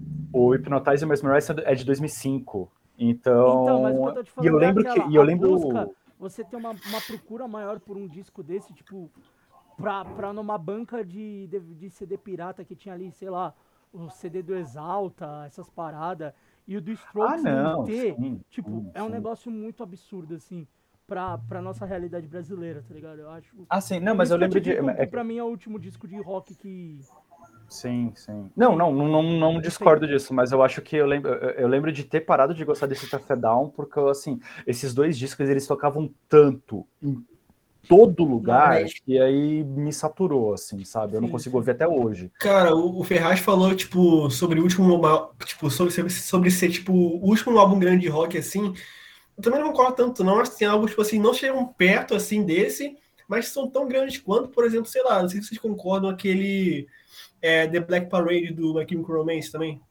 Não, é assim, é eu... eu... concordo é. ele ser grande, mas o que, eu, o que eu quis dizer não é que ele ser grande, uh, uh, uh, é a parada da grande mídia usar tanto, tanto bagulho.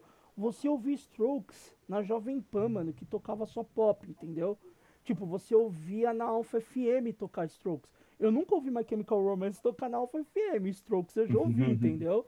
A, a, parada de você chegar numa banca pirata e não ter mais o CD do Strokes porque acabou, eu acho isso muito bizarro pra uma banda de rock ter chegado nesse nível. Lógico, eu acho que nem os do System of a Down, tem o Steel, o Steel Tease Album, que já foi mais à frente, ele ainda foi melhor, para mim ele é ainda mais relevante do que o Mesmerize e Hypnotize.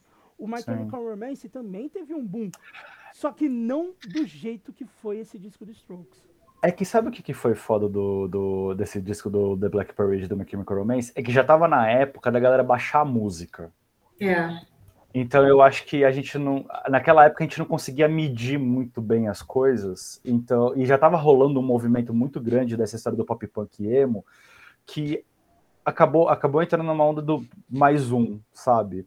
Então, assim, do, quando surgiu lá o Simple Plan, o Fall Out Boy e tal, que veio Yellow aqui esse Card, movimento, Yellow Card, já tava rolando um movimento antes. Eu acho que o It é aquela, aquela coisa que, tipo assim, os, o Strokes lançou um disco, foi aquela coisa da mudança do rock, e aí, a partir dele, um monte de banda começou a aparecer, um monte de gente quis, quis, quis começar a tocar, quis uhum. começar a, to a, a, ser parecido com aquilo. Eu acho que ali é, um, é, o, é o último delimitador, assim, de... Ah, o, os anos 60 foi o sei lá, o, o hip, anos 70 o punk, anos 80 o post-punk, gótico, não sei o que, anos 90 o grunge. O metal, filho, metal, metal, metaleiro. Sim, não vou falando assim. Aí chega nos anos 2000 é o indie, The Strokes. A partir disso a gente não tem mais uma nova divisão, sabe? Eu acho que é, é, é, eu vou ser essa pessoa chata, cara, de trazer esse assunto, mas é uma coisa que, que é claro, sabe? Para mim é, é questão de exatas, é número. Tipo, quando a galera fala que o pop punk tá revivendo com essa galera, Machine Gun Kelly, Young Blood, que tá, sei lá, tá voltando, mas a gente não vê, cara, movimento de bandas novas, de artistas novos. Se você cita esses dois, é muito, sabe? Tipo, o Machine Gun Kelly, na minha cabeça, eu ainda conheço ele do, do, do trap, ele fazendo feat com a, pessoa, com a galera do, da Fifth Harmony. Cara, por isso, tipo, por isso que eu falo é assim, muito difícil aceitar esse discurso hoje em dia. Sim, por isso que eu falo que o emo, viu? por isso que eu falo que o emo, por mais que tenha sido uma divisão ali do, do, do, do das metade dos anos 2000 ali até 2010, mas já era uma coisa que estava acontecendo desde os anos 90. Exatamente. E já estava tava assim, o Simple Plan é dos anos 90, o Fall Out Boy dos anos 90, não, não eram bandas que, tipo, finalzinho dos anos 90, mas já estavam acontecendo por conta de outras bandas ali, tipo Farside, tipo Seaweed, já estava rolando. Aquela, aqueles rolês da Vans lá no, no, no, do Rapid Tour e tudo mais, então foi uma consequência. O Strokes é uma coisa nova, tipo, realmente nova, de trazer coisa, coisa diferente, e a partir disso um monte de banda começa a aparecer com o mesmo, mesmo segmento, sabe?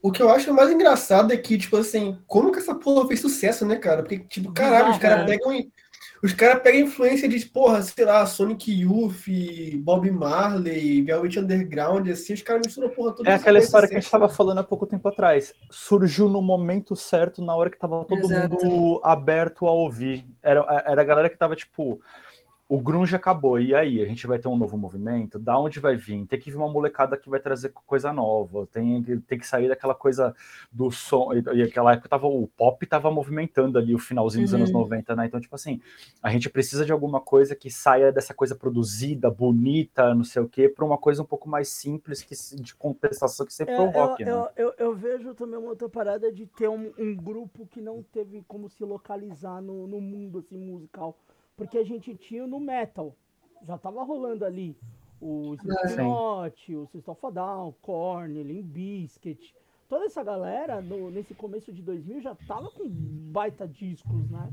Korn já Sim. tinha, o System of Down. Mas também é coisa do mas final, é coisa turma, do final dos anos mas, 90, então, né? Mas é uma turma que, que veio mais do metal e conseguiu abraçar esse movimento. A galera que tava ali do Strokes, a galera perdida que não sabia para onde ir. Uhum. É. E foi isso que o Strokes atraiu, só que automaticamente o Strokes atraiu o resto do mundo inteiro, né? Aí, Sim. Sim.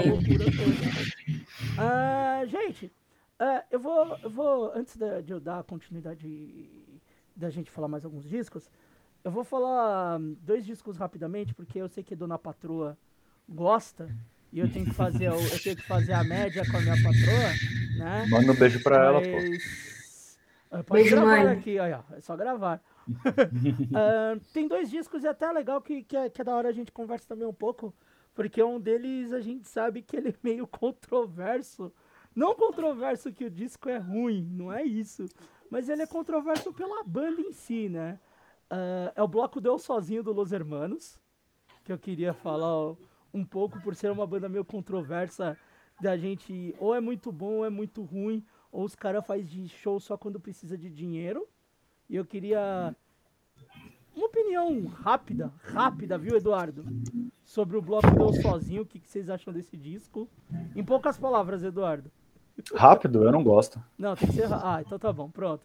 Débora, o que, que você acha? Também não gosto, cara. É... O João gosta. O, bloco deu sozinho, cara, eu acho maneira assim, mas eu não acho o melhor dele, não. Eu acho o melhor deles, eu acho que é o 4, mano. Eu já acho que o melhor disco do Los Hermanos é o primeiro. O do eu Palhaço. Acho, eu, acho, eu acho o, saco, mano. Eu não, eu gosto saco. muito. Eu também eu acho gosto um muito, saco o primeiro. Eu gosto muito porque eu gosto de ska, gosto dessa coisa rapidinha, marchinha, tipo, bateria comendo e tal, não sei o que, eu acho muito foda. Aí quando ele já vem com aquela onda da, das capas da Capricho, ah, os caras que já são os intelectuais e não sei o que, e pode procurar, e pode procurar que tem capa do Los Hermanos da Capricho eu já, já tava tipo, puta que pariu, que porra é essa, sabe? Tipo, os caras querem pagar de intelectual. foi, foi, foi, o começo da galera que aplaude o eu, sol, eu do concordo, Jovem Místico. Eu concordo com o João, eu gosto do 4 também. Eu acho não, 4 legal Eu gosto do 4 porque ele é o mais triste que tem, cara. É, ele é o mais deprê, né, mano? Ele é o mais Joy Division. É que na assim. época do. É que, se eu não me engano, eu não lembro quando que saiu, mas acho que na época do 4, eu, desse estilo de música assim, eu gostava mais do Móveis. Não, mas o 4 não tem nada a ver com móveis, cara. Sim, mas eu tô falando assim, sim, mas eu tô falando assim, dessa coisa de música triste, uma coisa mais, tipo, elaborada, notas que ninguém consegue fazer, não sei o que. Eu já tava numa não, vibe, aí, eu, aí eu, eu, eu vejo diferente. O, o, o Los Hermanos nessa época ele era, ele era mais deprê, mas ele tava mais pra um, pra um quase MPB, assim. Sim, eu acho que tava bem maduro, cara. Uma, uma é, maduro ele é, um, dele, ele, assim. é um, ele é um disco bem maduro mesmo. Débora assim, nada contra, nenhuma, nada né, contra. Cara, eu, eu, gosto, eu gosto pouco do primeiro, assim, mas tipo, uma banda que eu não, não me dei muito trabalho de ouvir, assim, sabe? Não sei. Eu, eu curti outras coisas da, da, da mesma época, assim. Duas Irmãs nunca me tocou muito. Ah. Eu não lembro se, eu não lembro se eles estavam, mas eu lembro daqueles CDzinhos da Coca-Cola, aqueles mini CDs da Coca-Cola que tinha, hum, que era bem essa, que, que, foi bem essa, é, essa onda do novo rock Brasil, que era Los Hermanos, o, o Detonautas, a Pitch, tinha mais uma banda que eu não lembro qual que era agora, e não era uma banda nova, mas que estava meio que encabeçando essas bandas do novo rock Brasil, que era o Capital Inicial, que estava com aquele é. disco lá do A Sua Maneira, tinha pós-acústico, o, o, o, guitarra lá, o, um dos fundadores da banda tinha saído e entrou o Ives, uhum. que era uhum. do, da primeira banda lá do André Matos. Então, tipo, do Viper.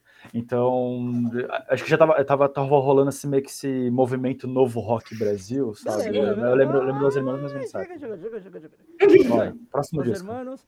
Uh, porra, o próximo disco, tipo, vocês não gostam, mano. Acho que só eu e a Luana vai gostar aqui, mano. Manda. É o, Fala, o primeiro do Cordel do Fogo Encantado. Não acho ruim, não. Porra, eu gosto pra caralho.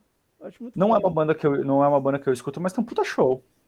Porra, eu acho incrível a mistura deles de teatro, de cultura, tipo de, de da cultura do Nordeste e da coisa toda. Talvez, eu, eu acho, acho muito incrível que... essa mistura deles que eles fazem. Não é que nem o teatro mágico, que, é, que eu vejo forçado pra caralho, assim, tá ligado? Então, eu, eu, tenho um pouco de medo do teatro Eu ia, eu ia falar sobre isso. Assim, eu gosto do teatro mágico até determinado ponto ali. Mas o, o, o problema é que o teatro mágico tirou o foco do Cordel do Fogo Encantado, que já estava antes fazendo muito tempo essa parada. Era uma coisa que era para realmente, tipo, aparecer e o teatro mágico roubou a cena ali no finalzinho ah, dos anos então, 2000. Né? Mas, mas, mas roubou em partes, porque muita gente depois não, não pirava porque o teatro mágico tinha aquela parada meio forçada, tá ligado? Tipo, era meio bizarro, assim, mano. Então. Eu concordava em partes com o discurso, eu achava legal aquela. Porque tava bem naquela, na, naquela época da discussão entre, pô, ter que vender CD pra, pra ganhar dinheiro, não sei o quê. E o teatro mágico veio tudo com aquela história do, não, música livre para todo mundo, a gente quer fazer show. Uhum. É, que era um discurso muito que a gente usava dentro do hardcore, né? Que, tipo, porra vamos vender CD rápido, tipo, a um, dois, três reais para tocar. Tipo, o, dinheiro, é. o dinheiro do show, que, que é o nosso sustento, a gente quer viajar ao Brasil e tal, não sei o quê, vinha muito nesse discurso. Só que aí eu acho que começou a entrar numa certa contradição em relação a, tipo, ah, ia ser só três discos e depois da, e, o projeto ia acabar e não acabou e virou meio que o, o que o Coldplay fez, que o Coldplay falou um dia que assim, ah, a gente vai fazer turnê enquanto as roupas couberem na gente, e aí. Uhum prolongou para a vida inteira. É mais ou menos isso. E aí eu acho que roubou muito a cena do Cordel do Fogo Encantado, que, e, tipo, desculpa, rolava teatro muito. mágico é ruim pra caralho, viu?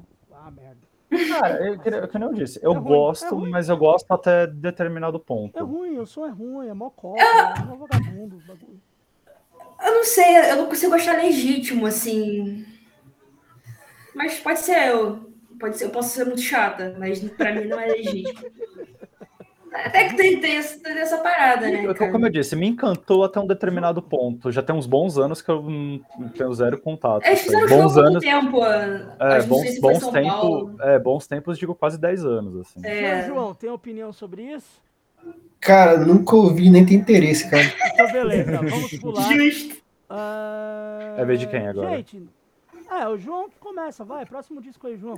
É o terceiro agora, né? O que você quiser, meu filho, que agora nós vamos ter que correr. nós estamos é, então, é, o próximo que eu vou botar aqui vai ser nacional. Eu botei um internacional, agora outro nacional. É, foi isso, outro nacional mesmo, tanto faz. Tá, é, tá que vai ser o, o Cosmotron do Skank. Ah, que... eu lembrava desse disco. Cara, esse álbum, acho Ele é ano 2000? Assim, ano 2000. Caralho. Acho que é 2001, 2002, não sei. Cara, eu gosto desse álbum, cara, porque, tipo assim, eu gosto da sonoridade do Skank antes, assim, que era mais tipo, dancehall, assim, essas coisas, mais pro ska. Só que, mano, esse álbum eu gosto muito dele porque eles saíram um pouco dessa música mais, tipo assim, dessa letra mais, tipo assim, de brincadeira, assim, letra, é, letra de rolê, assim. Uhum. Eles começaram a fazer um negócio mais sério, assim, cara. Começaram. Tem gente que, tem gente que fala que eles começaram a imitar os Beatles, assim. Tá ligado?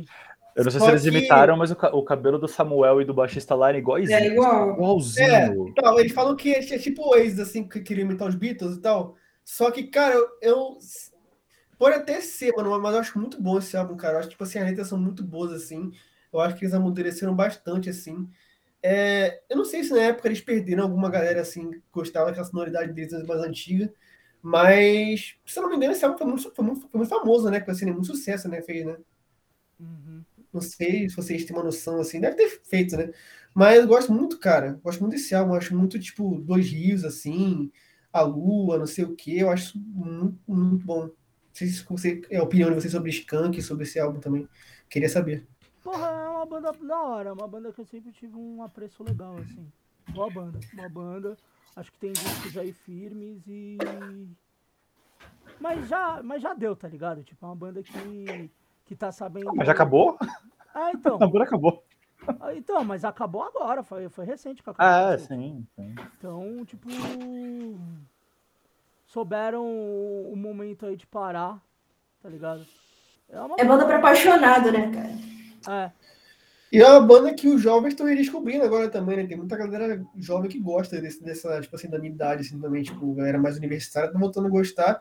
E tanto que essa galera, tipo assim, nosso de seu choque geracional, assim, eles fizeram uma sessão, acho que foi com o Terno Rei, que é uma banda agora que a galera, tipo, tá curtindo muito e tal, recente. E eles fizeram lá o Samuel Rosa, assim, com o cara, com a galera lá, e foi interessante, cara. Achei, achei maneiro. Fizeram com o Vitor Clay também, uma música Samuel Rosa. Eu acho Eduardo, que. Cinco, eu palavras, acho... cinco palavras.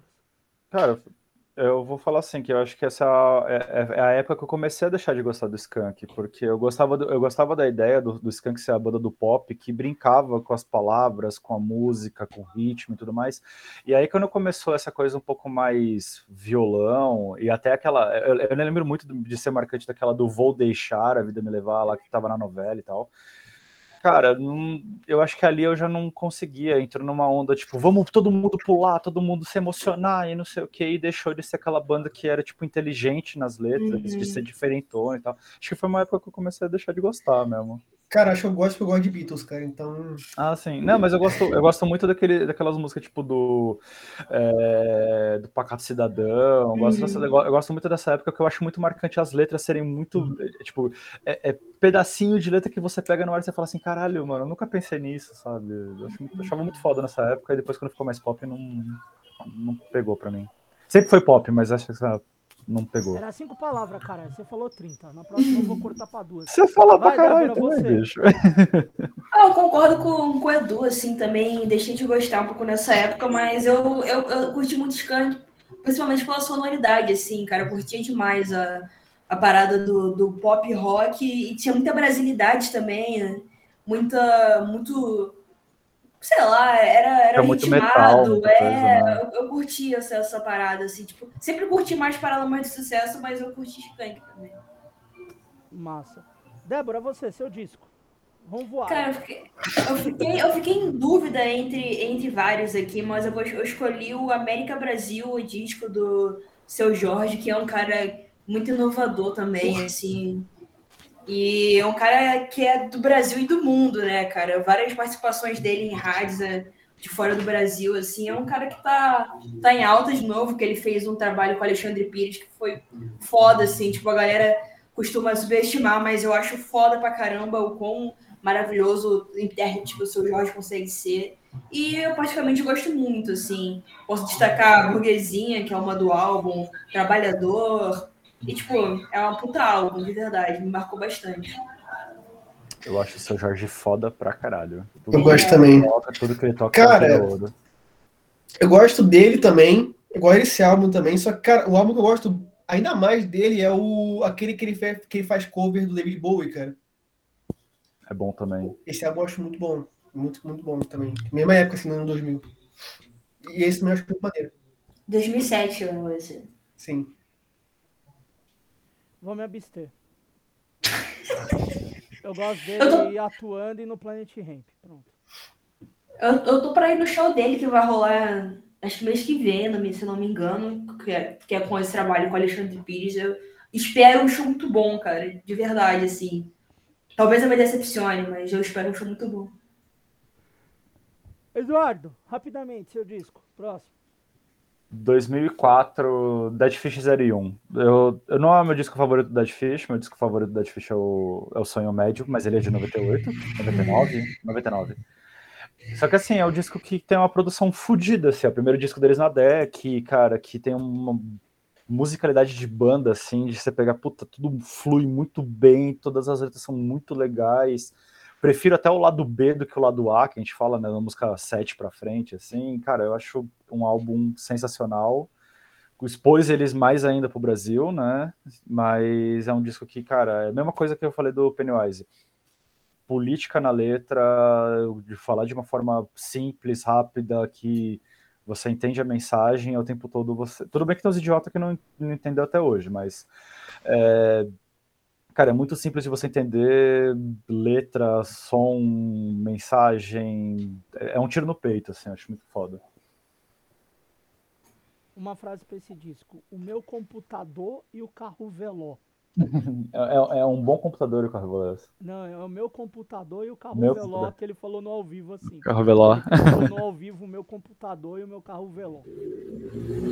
ah, mas você sabe, a gente, a, a gente que, que, que, vai bastante nos shows do Dead Fish sabe que o, o Rodrigo não passou um show sem esquecer uma letra, então tá tudo certo. O, esse, esse álbum é bom, que tipo, pra mim, né, tipo, uma, pode ser uma opinião popular, é o último álbum do Dead Fish, Dead Fish antes da apelação, né, cara. Ah, é. O, o, o Homem Só é chato. Desculpa, Rodrigo, mas o, o Homem Só é meio chato. Acho que o do Rodrigo concorda comigo também. É...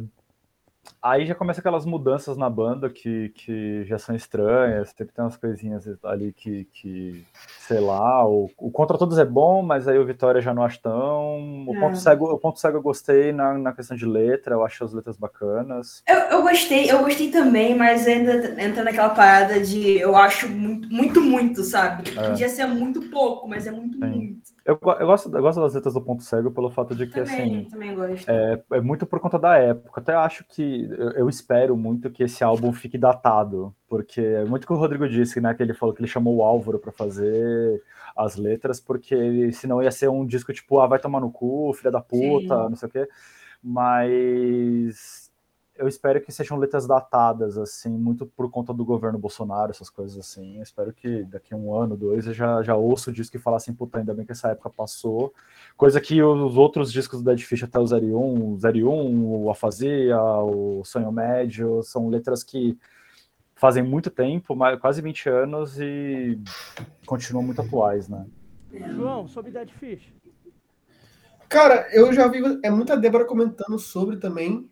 É, só que eu nunca ouvi, cara. Tipo, é uma, uma das bandas assim. é uma das bandas que a galera, tipo assim, nacional a galera mais comenta, sei lá, sei lá, do ano 2000 pra frente, assim, eu nunca ouvi uma música, eu acho. Não, uma música eu já ouvi já, mas eu nunca ouvi um álbum inteiro deles. Mas não tem é um disco, não. É um disco que eu falo assim, ó, por ter uma sonoridade da. É, assim, ó, pra quem não, não. Pra quem tá ouvindo e nunca ouviu o disco, é, é um bom disco para você para você começar a ouvir a banda, porque ele é um ele é um disco de gravadora, já tem uma produção, já tem uma estrutura, então tipo você vai ouvir tranquilamente ele, e aí a partir disso, se você gostar, aí você pode procurar o restante do material da banda, né? É isso aí. Agora é, é você. É.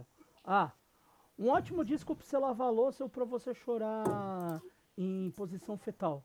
Idioma Morto do Ludovic, 2006. Ah, não, escolhi esse também. Esse...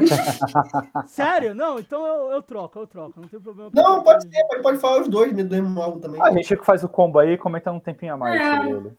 É, eu vejo como um, um, um, trabalho, não é mais maduro do Ludovic, mas eu vejo um pouco mais trabalhado do que o anterior.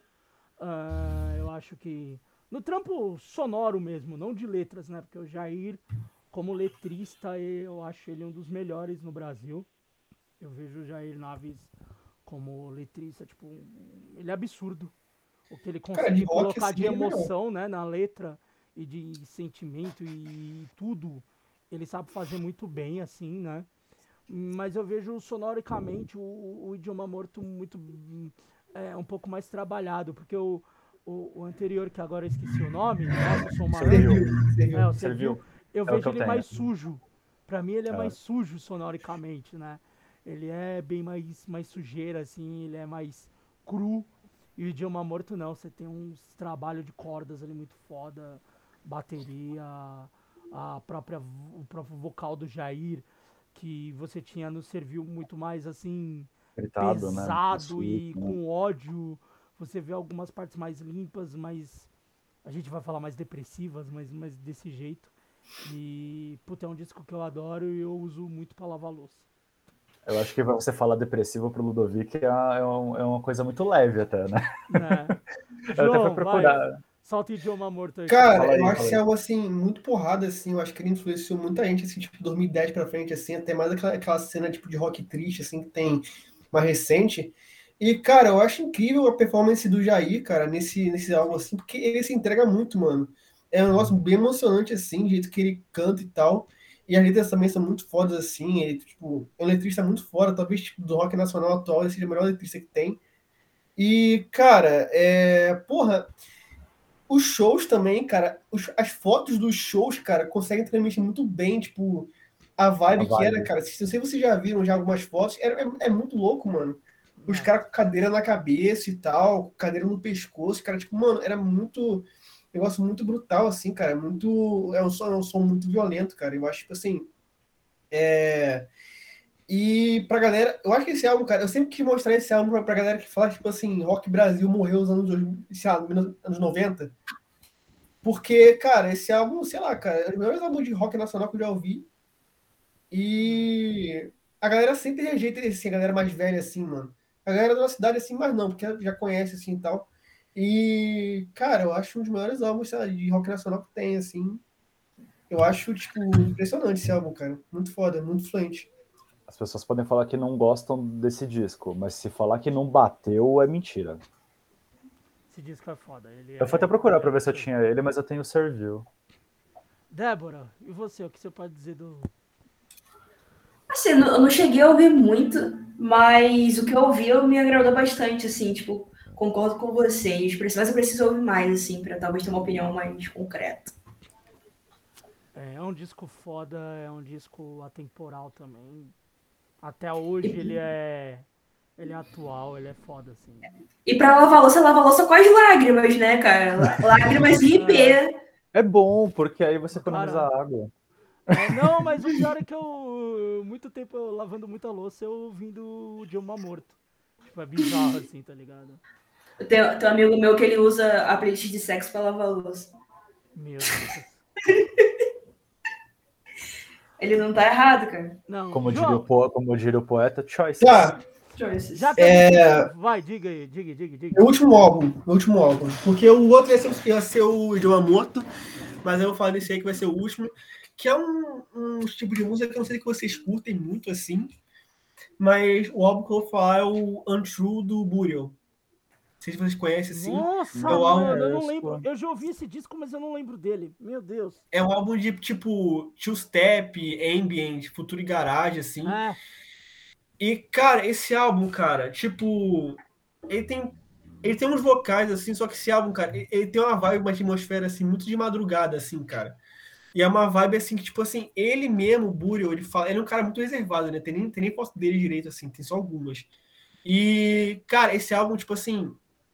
É, ele não fala, tipo assim, é um álbum, tipo assim, que, ele, que quando ele fez esse álbum, ele pensa, tipo, tipo na, nas ruas de Londres de madrugada, assim, tá ligado? Nas ruas do Reino Unido, assim, tipo, Inglaterra. E, e tem muita coisa que ele pega desse, dessa eletrônica, assim, mais, tipo, de clube, assim, nos anos 90, assim. Ele vai fazer jeito dele, assim, cara. É um negócio, tipo assim, quando você sabe mais sobre a vida do cara, você, tipo assim, o álbum te toca mais, assim, porque, tipo assim, ele lembra muito do irmão dele, que ele passa, o irmão dele que passava as músicas para ele, assim, tá ligado? Ele nunca era de frequentar clube. E, aliás, ele não frequenta clube até hoje, assim. Tipo assim, ele gostava mais da ideia de imaginar como era o clube do que, tipo assim, de ir lá, tá ligado? E de ver como é que era, tipo assim. E, mano, eu acho que é um álbum, tipo assim, atmosférico muito bom, assim, cara. É um álbum, tipo assim, que funciona muito mais se você escutar de noite, assim. De noite no frio, cara. Esse álbum funciona muito bem. É massa. Último, último, aproveita, aproveita últimos momentos bons da música eletrônica, diga-se de passagem. Ah, é. Fato. Débora, vai você. Ué, ah, eu achei que fosse o último aqui do São Jorge, mas vou falar um. Eu não queria falar dele, não, eu queria meio que fugir da, da dessas paradas, mas eu vou falar do álbum do Arctic Monkeys, que eu acho que é melhor do que o I Am, que é o What, Whatever People Say I Am, That I Am Not, que, tipo, porra, tem, é, eu acho extremamente superior, eu acho o álbum extremamente superestimado, mas a galera insiste em gostar do AM, né, cara? Mas fazer o quê? Várias, várias faixas fodas, assim, tipo, acho que o Acho que talvez para mim é um dos melhores trabalhos do Arctic Monkeys, é o meu preferido. Assim, cara, é, esse álbum eu gosto muito dele e ele é porrada, né, cara? Tipo, ele assim, é tipo assim, porrada, assim, cara. É, os, os, os, dois primeiros álbuns dele são muito porrada, assim. E sei lá, mano, eu, eu acho esse álbum muito juvenil, assim, tipo, no bom Sim. sentido. É, e, que cara, legal, se pá, é um dos melhores álbuns dele até hoje, assim, tipo, da banda inteira, assim. Se pá, eu gosto dele, do Humbug e do Sucker em si. Tipo, uhum. foi o que eu mais gosto, assim. E, cara, é triste que eles não voltam mais pra esse som, assim. Eu sei que tem que se reinventar, não, assim. Mais, né? É legal se reinventar, mas esse som era muito bom, cara. Tipo assim, eles, eram, eles ficaram muito gigantes com esse álbum. Ficaram muito. É o disco que eu mais gosto deles. É, tanto que eu falo assim, eu gosto do AM, acho legal, ouvi uhum. muito nas noites paulistanas aí, mas é, eu não pagaria para ver um show deles hoje. Uhum. Mas se eles anunciassem, tipo, ah, vamos fazer um show no Brasil só com os dois primeiros discos, eu pagaria feliz, porque é os discos que eu gosto, é a sonoridade que eu gosto, e é muito o que a gente estava falando agora há pouco da sonoridade que o Strokes trouxe. Sim. Então é isso, para mim é tipo, todas essas bandas que vieram nesse comecinho dos anos 2000, até metade dos anos 2000 ali do indie, que eh, tinha esse som rapidinho, jovem, uhum. sujo e tal, não sei o que, eu acho do caralho. Uma parada desse. Pode falar. É, quando fizer 20 anos, eles fazem, cara. Tem quatro anos aí ainda, então. É. Tem uma Copa do Mundo aí para jogar. Uma parada desse álbum que eu lembro que, que me tocou muito na época é que eu, tipo, eu tinha começado a tocar guitarra e tal, e eu não tinha, tipo, conhecimento suficiente de pedal, de timbre, essas paradas, estava aprendendo ainda. E como a, a, guitarra deles era muito clean, assim, tipo, Sim. ainda que o pesado era clean, eu fiquei tipo, caralho, que porra é essa, tá ligado? Eu sempre tava dividindo entre o muito pesado ou muito leve, tipo, o Artmax trouxe essa, essa sonoridade mais, igual o João falou, juvenil, assim, e, tipo, porra, pra mim foi uma, uma descoberta muito foda, tá ligado? E, tipo, essa, esse álbum, ele, é, ele é mais porrada, mas a minha preferida é Riot Van, que é, tipo, mais mais tranquilo, assim. Mas é um álbum muito bom, cara. Eu particularmente ouço também no repeat, sempre. É uma boa banda. Eu, eu, eu não ouvi tanto, é que eu não, não ouvi tanto Arctic Monkeys, mas eu acho que é uma boa banda, assim, tem uns trampos da hora. Uh, não sou tão profundo conhecedor, mas é uma banda que eu, dessas da galera do indie, é uma das bandas que eu, que eu tenho um respeito, assim, da hora, que eu acho que sempre teve um trabalho legal, assim, tá ligado? Nunca, Sim. nunca cagou com o rolê sabe? Então... A banda do Quero, quero ser só aspirador de pó. É, não, não é a porra tipo do Libertine, essas merdas do caralho aí. Vai, Eduardo, seu próximo disco aí. Tá todo, mundo no, tá todo mundo no último disco já? Porque eu tenho dois aqui ainda e eu, não, solto, eu solto os dois de uma vez. Eu tenho uns 40 discos, não, mas você vai soltar só mais um, eu vou soltar mais um. Aí depois a gente fala só uns discos rapidamente, assim. Não, que aí eu solto os dois que eu tenho, mas eu sem comentar muito. Que o primeiro é 2004, Babylon by Goose, do, do Gustavo Black Alien, que é Sim. do caralho, um dos melhores discos de rap nacional, assim. É. E um outro é o The Suffer and The Witness, que é do Rise Against de 2006. É um disco que eu ouvi pra caralho. É uma banda que eu tenho um carinho muito grande. Não gosto muito do ao vivo, mas é uma, é uma banda do caralho, assim. Rise Against eu só lembro do Need for Speed Underground 2 que tocava. Tocava e, que virou. É, Era demais. E... Mas o Black Alien é foda. Black Todos é os foda. trampos do Black Alien são absurdos. O cara é um monstro. Inclusive, eu tô falando desse disco, mas se vocês forem ouvir o último disco deles, o Abaixo de Zero, cara, Zero ouça. É, cara, eu, ao, é. Ao vivo, ao vivo é uma loucura, né, cara? É demais, cara. Que... Ao vivo é uma loucura. O cara é um pessoa. monstro cara é um monstro. Quero, João... quero conhecê-lo pessoalmente um dia. João? Cara, é... é. Esse é muito bom. Eu gosto dele também. Eu acho ele muito foda. É... Eu acho ele bem legal. Apesar de eu, de eu preferir o outro, ele que ele falou agora, o Abaixo de Zero. Uhum. Eu acho que esse é legal. Assim. É que assim. tem. É que o, problema, o problema desses dois é que tem uma diferença de tempo muito grande, né? O Babylon Bags é de 2004 e o, e o novo dele acho que 2019, 2020, alguma coisa assim. Não, 2019. 2000, não, 2019, 18.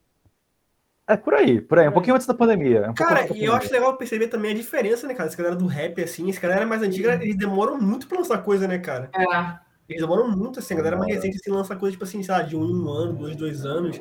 E os caras, sei lá, demoram cinco anos, quatro anos, às vezes, sei lá, dez anos pra lançar uma coisa. É muito engraçado de coisa assim. É que a diferença da, da sonoridade é muito grande também, né? Tipo, Sim.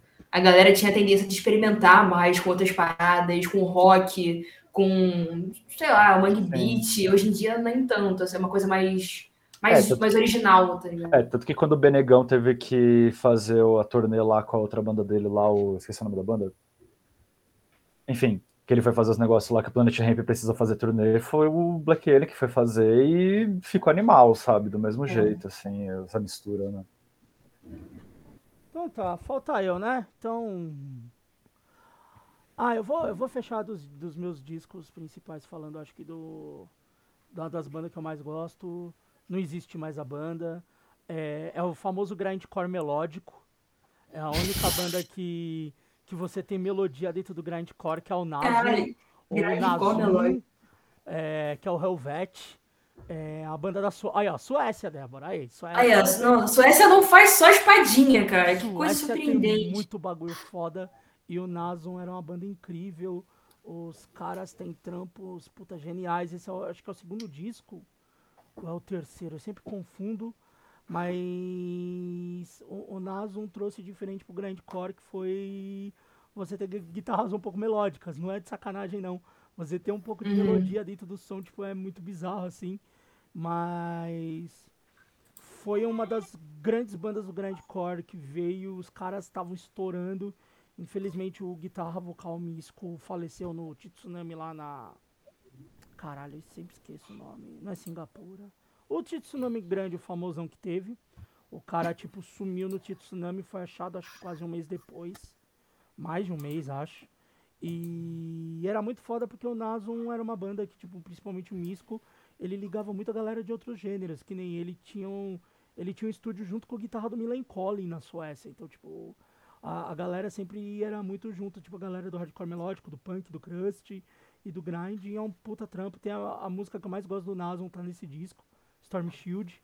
E eu vejo um disco incrível de uma banda que infelizmente não existe mais, mas tem trabalhos primorosos, assim, que são foda. Uh, eu sei que ninguém gosta de grindcore aqui, então ok. Posso fazer, só, posso fazer três menções honrosas da minha banda favorita? Que já que não é importante para o mundo, mas é importante para mim. É só que importa. Três segundos. É. Você tem três segundos porque eu vou. Oh, oh. Queens Are Truth, o Lucky Days e o Tornado Reaction do Street Bulldogs. Ótimo, eu ia citar um desses discos, então você já.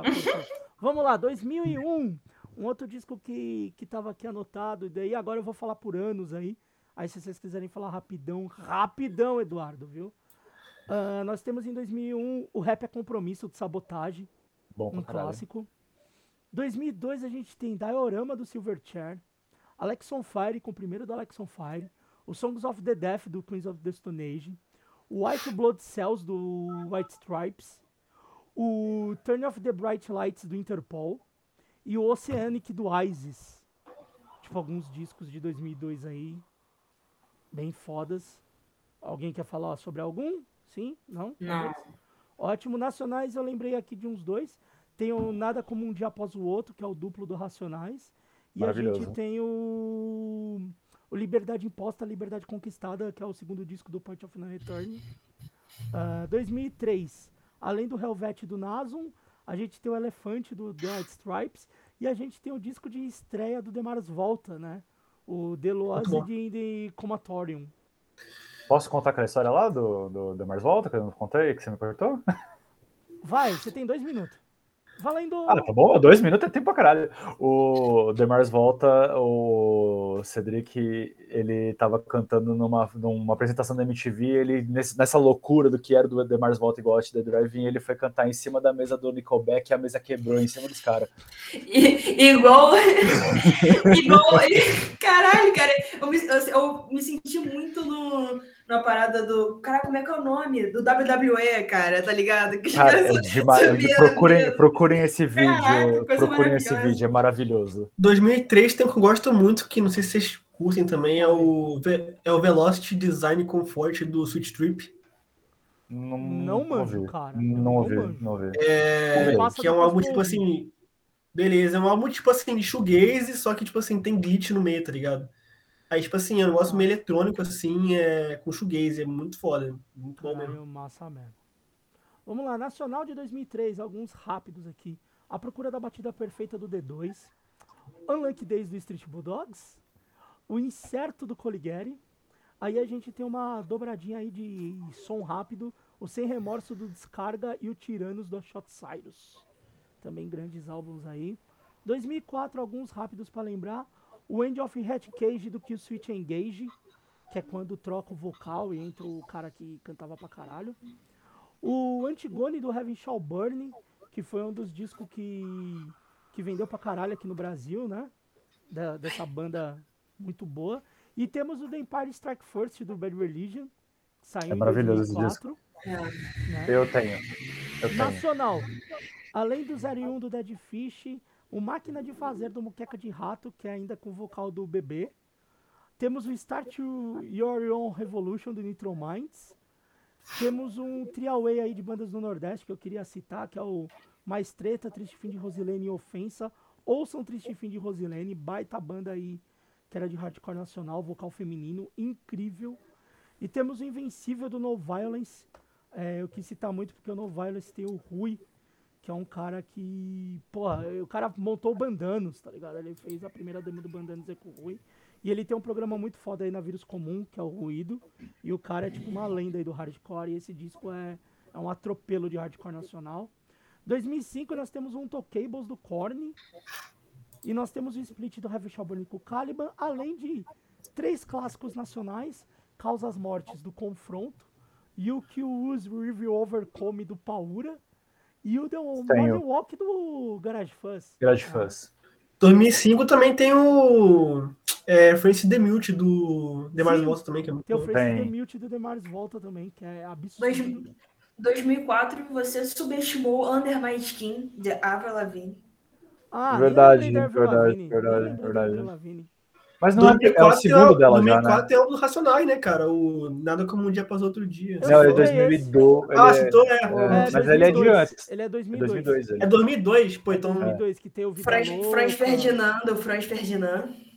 Ah, o disco legal do Franz Ferdinand também é bom pra caramba. Sim, 2006 nós temos um, um estouro, um boom, que é um disco chamado Back to Black da, da Amy House Animal. Sensacional. O Ten Thousand Days do Tu, aquela banda mais torta do que não sei o que lá. Ah, eu gosto também. Ah, eu amo Tu. Celtic Frost fez um monorist, o Celtic Frost saindo do black metal, fazendo som, sei lá, qualquer coisa. E temos o Revelations do Audioslave. Aquela super banda com Chris Cornell e os caras do Rage Against the Machine. 2006 né? também tem o Danes do Jay Dilla e o The Black Parade do My Chemical Romance. O, o Stadium Arcadium, que divide opiniões até hoje. Nossa, eu não gosto, não. Pra mim, o, pra mim, o Red Hot acabou um ano antes do Californication. Pô, eu ainda gosto desse do estádio arcade, mas também paro por aí, assim, né, minhas preferências. Eu gosto, eu gosto das músicas funk do, do Red Hot, essa coisa um pouco mais leve, guitarrinha, não sou muito Green, Green Heaven, funk, funk rock. É, gosto de Airplane, gosto de Give It Away, é. essas coisas assim. O resto não me pega não. 2006 do Underground, aí tava vindo um monte de banda rápida, então eu vou falar de bandas barulhentas e rápidas do Underground. Nós temos a demo do La Revancha, de que deu Violence. O La Revancha tocou até no programa do Gordo aí. Temos o Miranda do Ariel God, que era o CD que você, que a capinha vinha um plástico colado e você sempre rasgava o, o encarte. Era uma absurdo isso, uma canalha. Desgraça!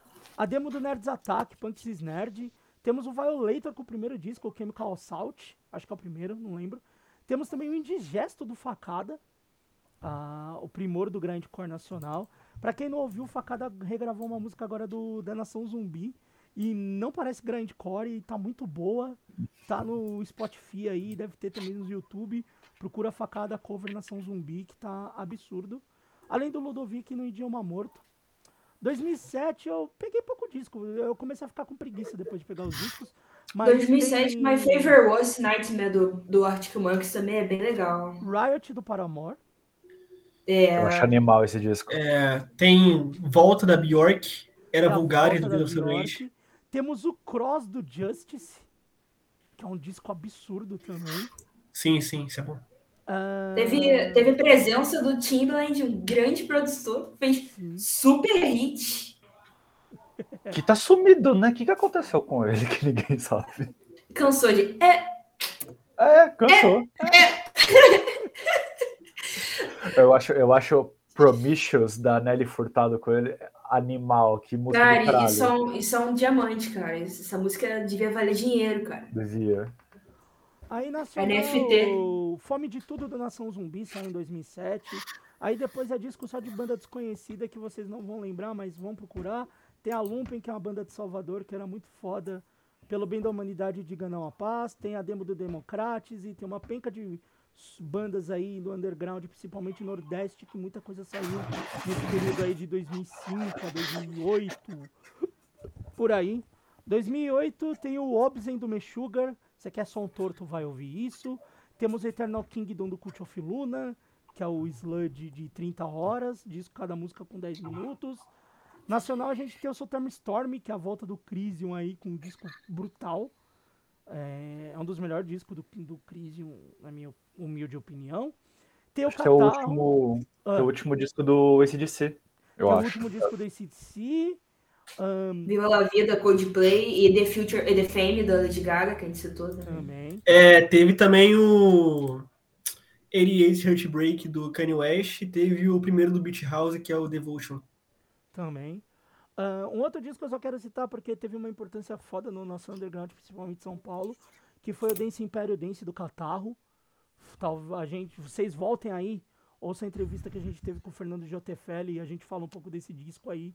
E desse você tá esquecendo do. Você tá esquecendo do maior. Do Qual? disco que teve o maior tempo de gravação da história da humanidade. Chinese Democracy?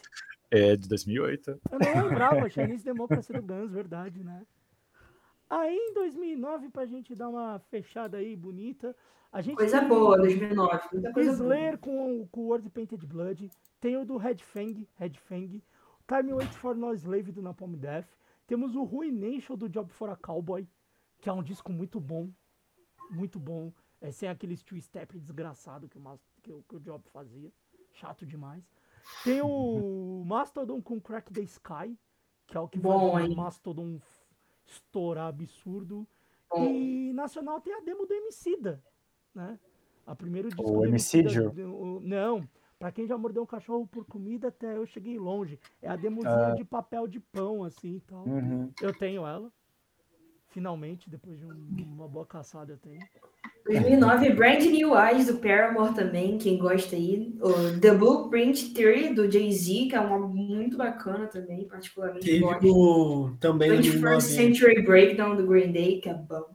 Teve também o Born Like This do, do, do MF Doom. Ah, é teve verdade, o... teve o do MF Doom, mano. Caralho, esqueci desse disco. Teve o It's Blitz do Yes. Sim. Teve... Muita coisa. Também teve o álbum mais, é, sei lá, universitário, americano, jovem adulto de todos os tempos, assim, eu acho, tipo assim. Específico. Que, que é o Meriwether Post Pavilion do Animal Collective. Todo mundo estava nesse álbum, impressionante. Dessa época The, aí. The End do Black Eyed Peas, a maior banda do universo. Só que não. e, gente, eu acho que a gente acaba essa década aí. Calma aí, acho que, ó, faltou. Infelizmente, não é mesmo? Ó, eu acho que, se eu não me engano, é de 2009. Se eu não me engano, mas é o complete do Móveis. É de 2009.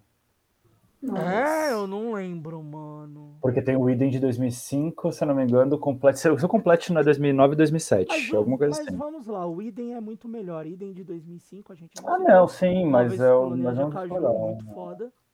Sim. Então, falamos, ó, falamos, ó, faltou o Idem 2005.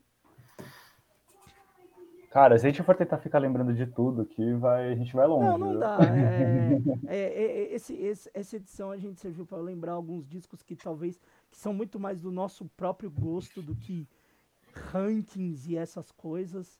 É, é uma década muito boa de discos muito importantes e de discos que a gente viu que envelheceram muito bem envelhecem mal, normal, mas são discos que envelhecem muito bem, né? E uhum. eu acho que a gente vai encerrando por aqui. A gente vai fazer ainda de 2010 a 2019, porque a Débora queria fazer de 20 anos, só ela queria ter uhum. esse essa loucura do crack aí. É porque, é porque eu vivi mais essas paradas. Tipo, esses eu, eu ouvi depois de, de muito tempo. Eu já, vou sofrer, eu já vou sofrer um pouco a partir de 2010 lá, porque eu não lembro muito bem quantos discos eu escutei de. 2010 a 2019 eu só vou botar barulheira, grindcore, black metal e coisa do capiroto. Só, só vai ser coisa. Tem, tem, que, tem que entender que eu e o João nascemos já depois de 2000, né, cara? É, 2001 também. Teve, eu não lembro se foi, eu não, eu não lembro se foi com, eu não, não mas, se foi ó, no... de 2010 a 2019 vai ter um artista com disco, com dois discos muito fodas e o João eu acho que vai concordar comigo. Kendrick Lamar. Kendrick é, Lamar é foda pra caralho. Pode crer. Pode crer. O último dele ficou muito bom o também, Kendrick, mas isso é papo para outro ó, podcast. Voltando, voltando lá pro Kanye West, o Kendrick Lamar tomou o lugar que era para ser do Kanye West. É, no meu coração não, né? Mas. mas eu acho que é verdade, assim. É, é o Sarra mais importante ah, da atualidade. Meu, no meu, Kanye West nunca teve, mas o Lamar vai ter sempre, filho. É, o que importa é o seu coração, João. A única coisa. É. Mas. Dessa, desse próximo período que nós vamos fazer, vai ter Kendrick Lamar, com certeza. Vai ter baby metal, vai ter um monte de vai. coisa aí. Vai ter muito pop farofa. Vai ter BTS, vai ter um monte não, de Aí não, aí não, aí, eu, aí, aí eu sou contra. Ter, vai ter K-pop, tô nem aí, vai ter K-pop e vai ter. Se for, se for Psy, pode. Não, vai ter. Mas ele tem um disco, mas ele tem um disco, porque para mim é só, é só os símbolos que ele solta. Hum, eu acho que tem pelo menos um, cara, né? Tem que ter pelo menos Inclusive, um. Inclusive, ele soltou uma entrevista há pouco tempo atrás, todo mundo vai saber que como é legal isso, que ele falou que ele vai soltar um hit logo menos que vai ser maior do que Gangnam Style. Ele soltou um há pouco, né, cara? Então, mas ele, falou, mas ele falou que ele, ele deu Se ele vai conseguir, eu não sei, mas ele falou que ele vai meter um, eu, um hit eu, maior cara, do que eu, eu acredito muito no Psy. Eu, eu acredito no Psy, eu acredito. É, ele tem várias paradas boas. Ele tem um feat com o Snoop Dogg em Hangover. A música é muito boa, cara. É muito boa. Cara, é incrível como ele lança a música desde 2001, né, cara? É. E ninguém e... sabe. E, cara, ele lançou, ele lançou álbum esse ano, ah, aliás. Mas ele, mas ele é o culpado aí do, do BTS aí, tá, tá onde tá, né? Acho que não, cara. Não, não ele, porque ele abriu as portas, né? Ele colocou assim, ó, tipo, ó, existe uma música aqui coreana que vocês não manjam. E aí começou lá o bagulho do governo girar lá é. de investir, blá blá blá. Mas, mas a gente já tá adiantando muito a conversa dos é. só tá é pra dar uma palhinha. Ter, pra dar uma palhinha. Vai ter, e no meio do ano também a gente faz um especial já com as prévias dos melhores discos do ano. Porque já tem, pra mim, já tem, eu já tenho os dois melhores discos, quer dizer, um ainda não saiu, mas as músicas que já saiu para mim já vai ser o melhor disco do ano. Então... Eu, te, eu tenho um que o João não concorda muito, mas uma hora ele, eu vou fazer ele gostar muito desse, desse álbum. A gente vai contar depois no especial. João, obrigado mais uma vez. Até a próxima. Pô, valeu, eu que agradeço aí. Sempre... No próximo... Fale, fale. Sempre queria, sempre queria chegar nesse tema de melhores álbuns da década, assim. É, é o que mais queria falar. Agora a gente vai chegar e a gente vai depois voltar para trás e malandro, segura emoção. Seu Eduardo, até a próxima. Até mais. Valeu, gente. Obrigado pelo convite de novo. Dona Débora. Fala, pai. É nós. Nós. Tamo junto. Tamo junto. Muita bagaceira, muita bagaceira. Muita bagaceira. E vocês que estão ouvindo, a gente encerra por aqui. Aqui a gente vai trocar mais uma ideia. Esse foi mais um Mesão de Boteco, com muita discussão, como sempre, desses discos desgracento. Tamo junto. Até a próxima. Valeu.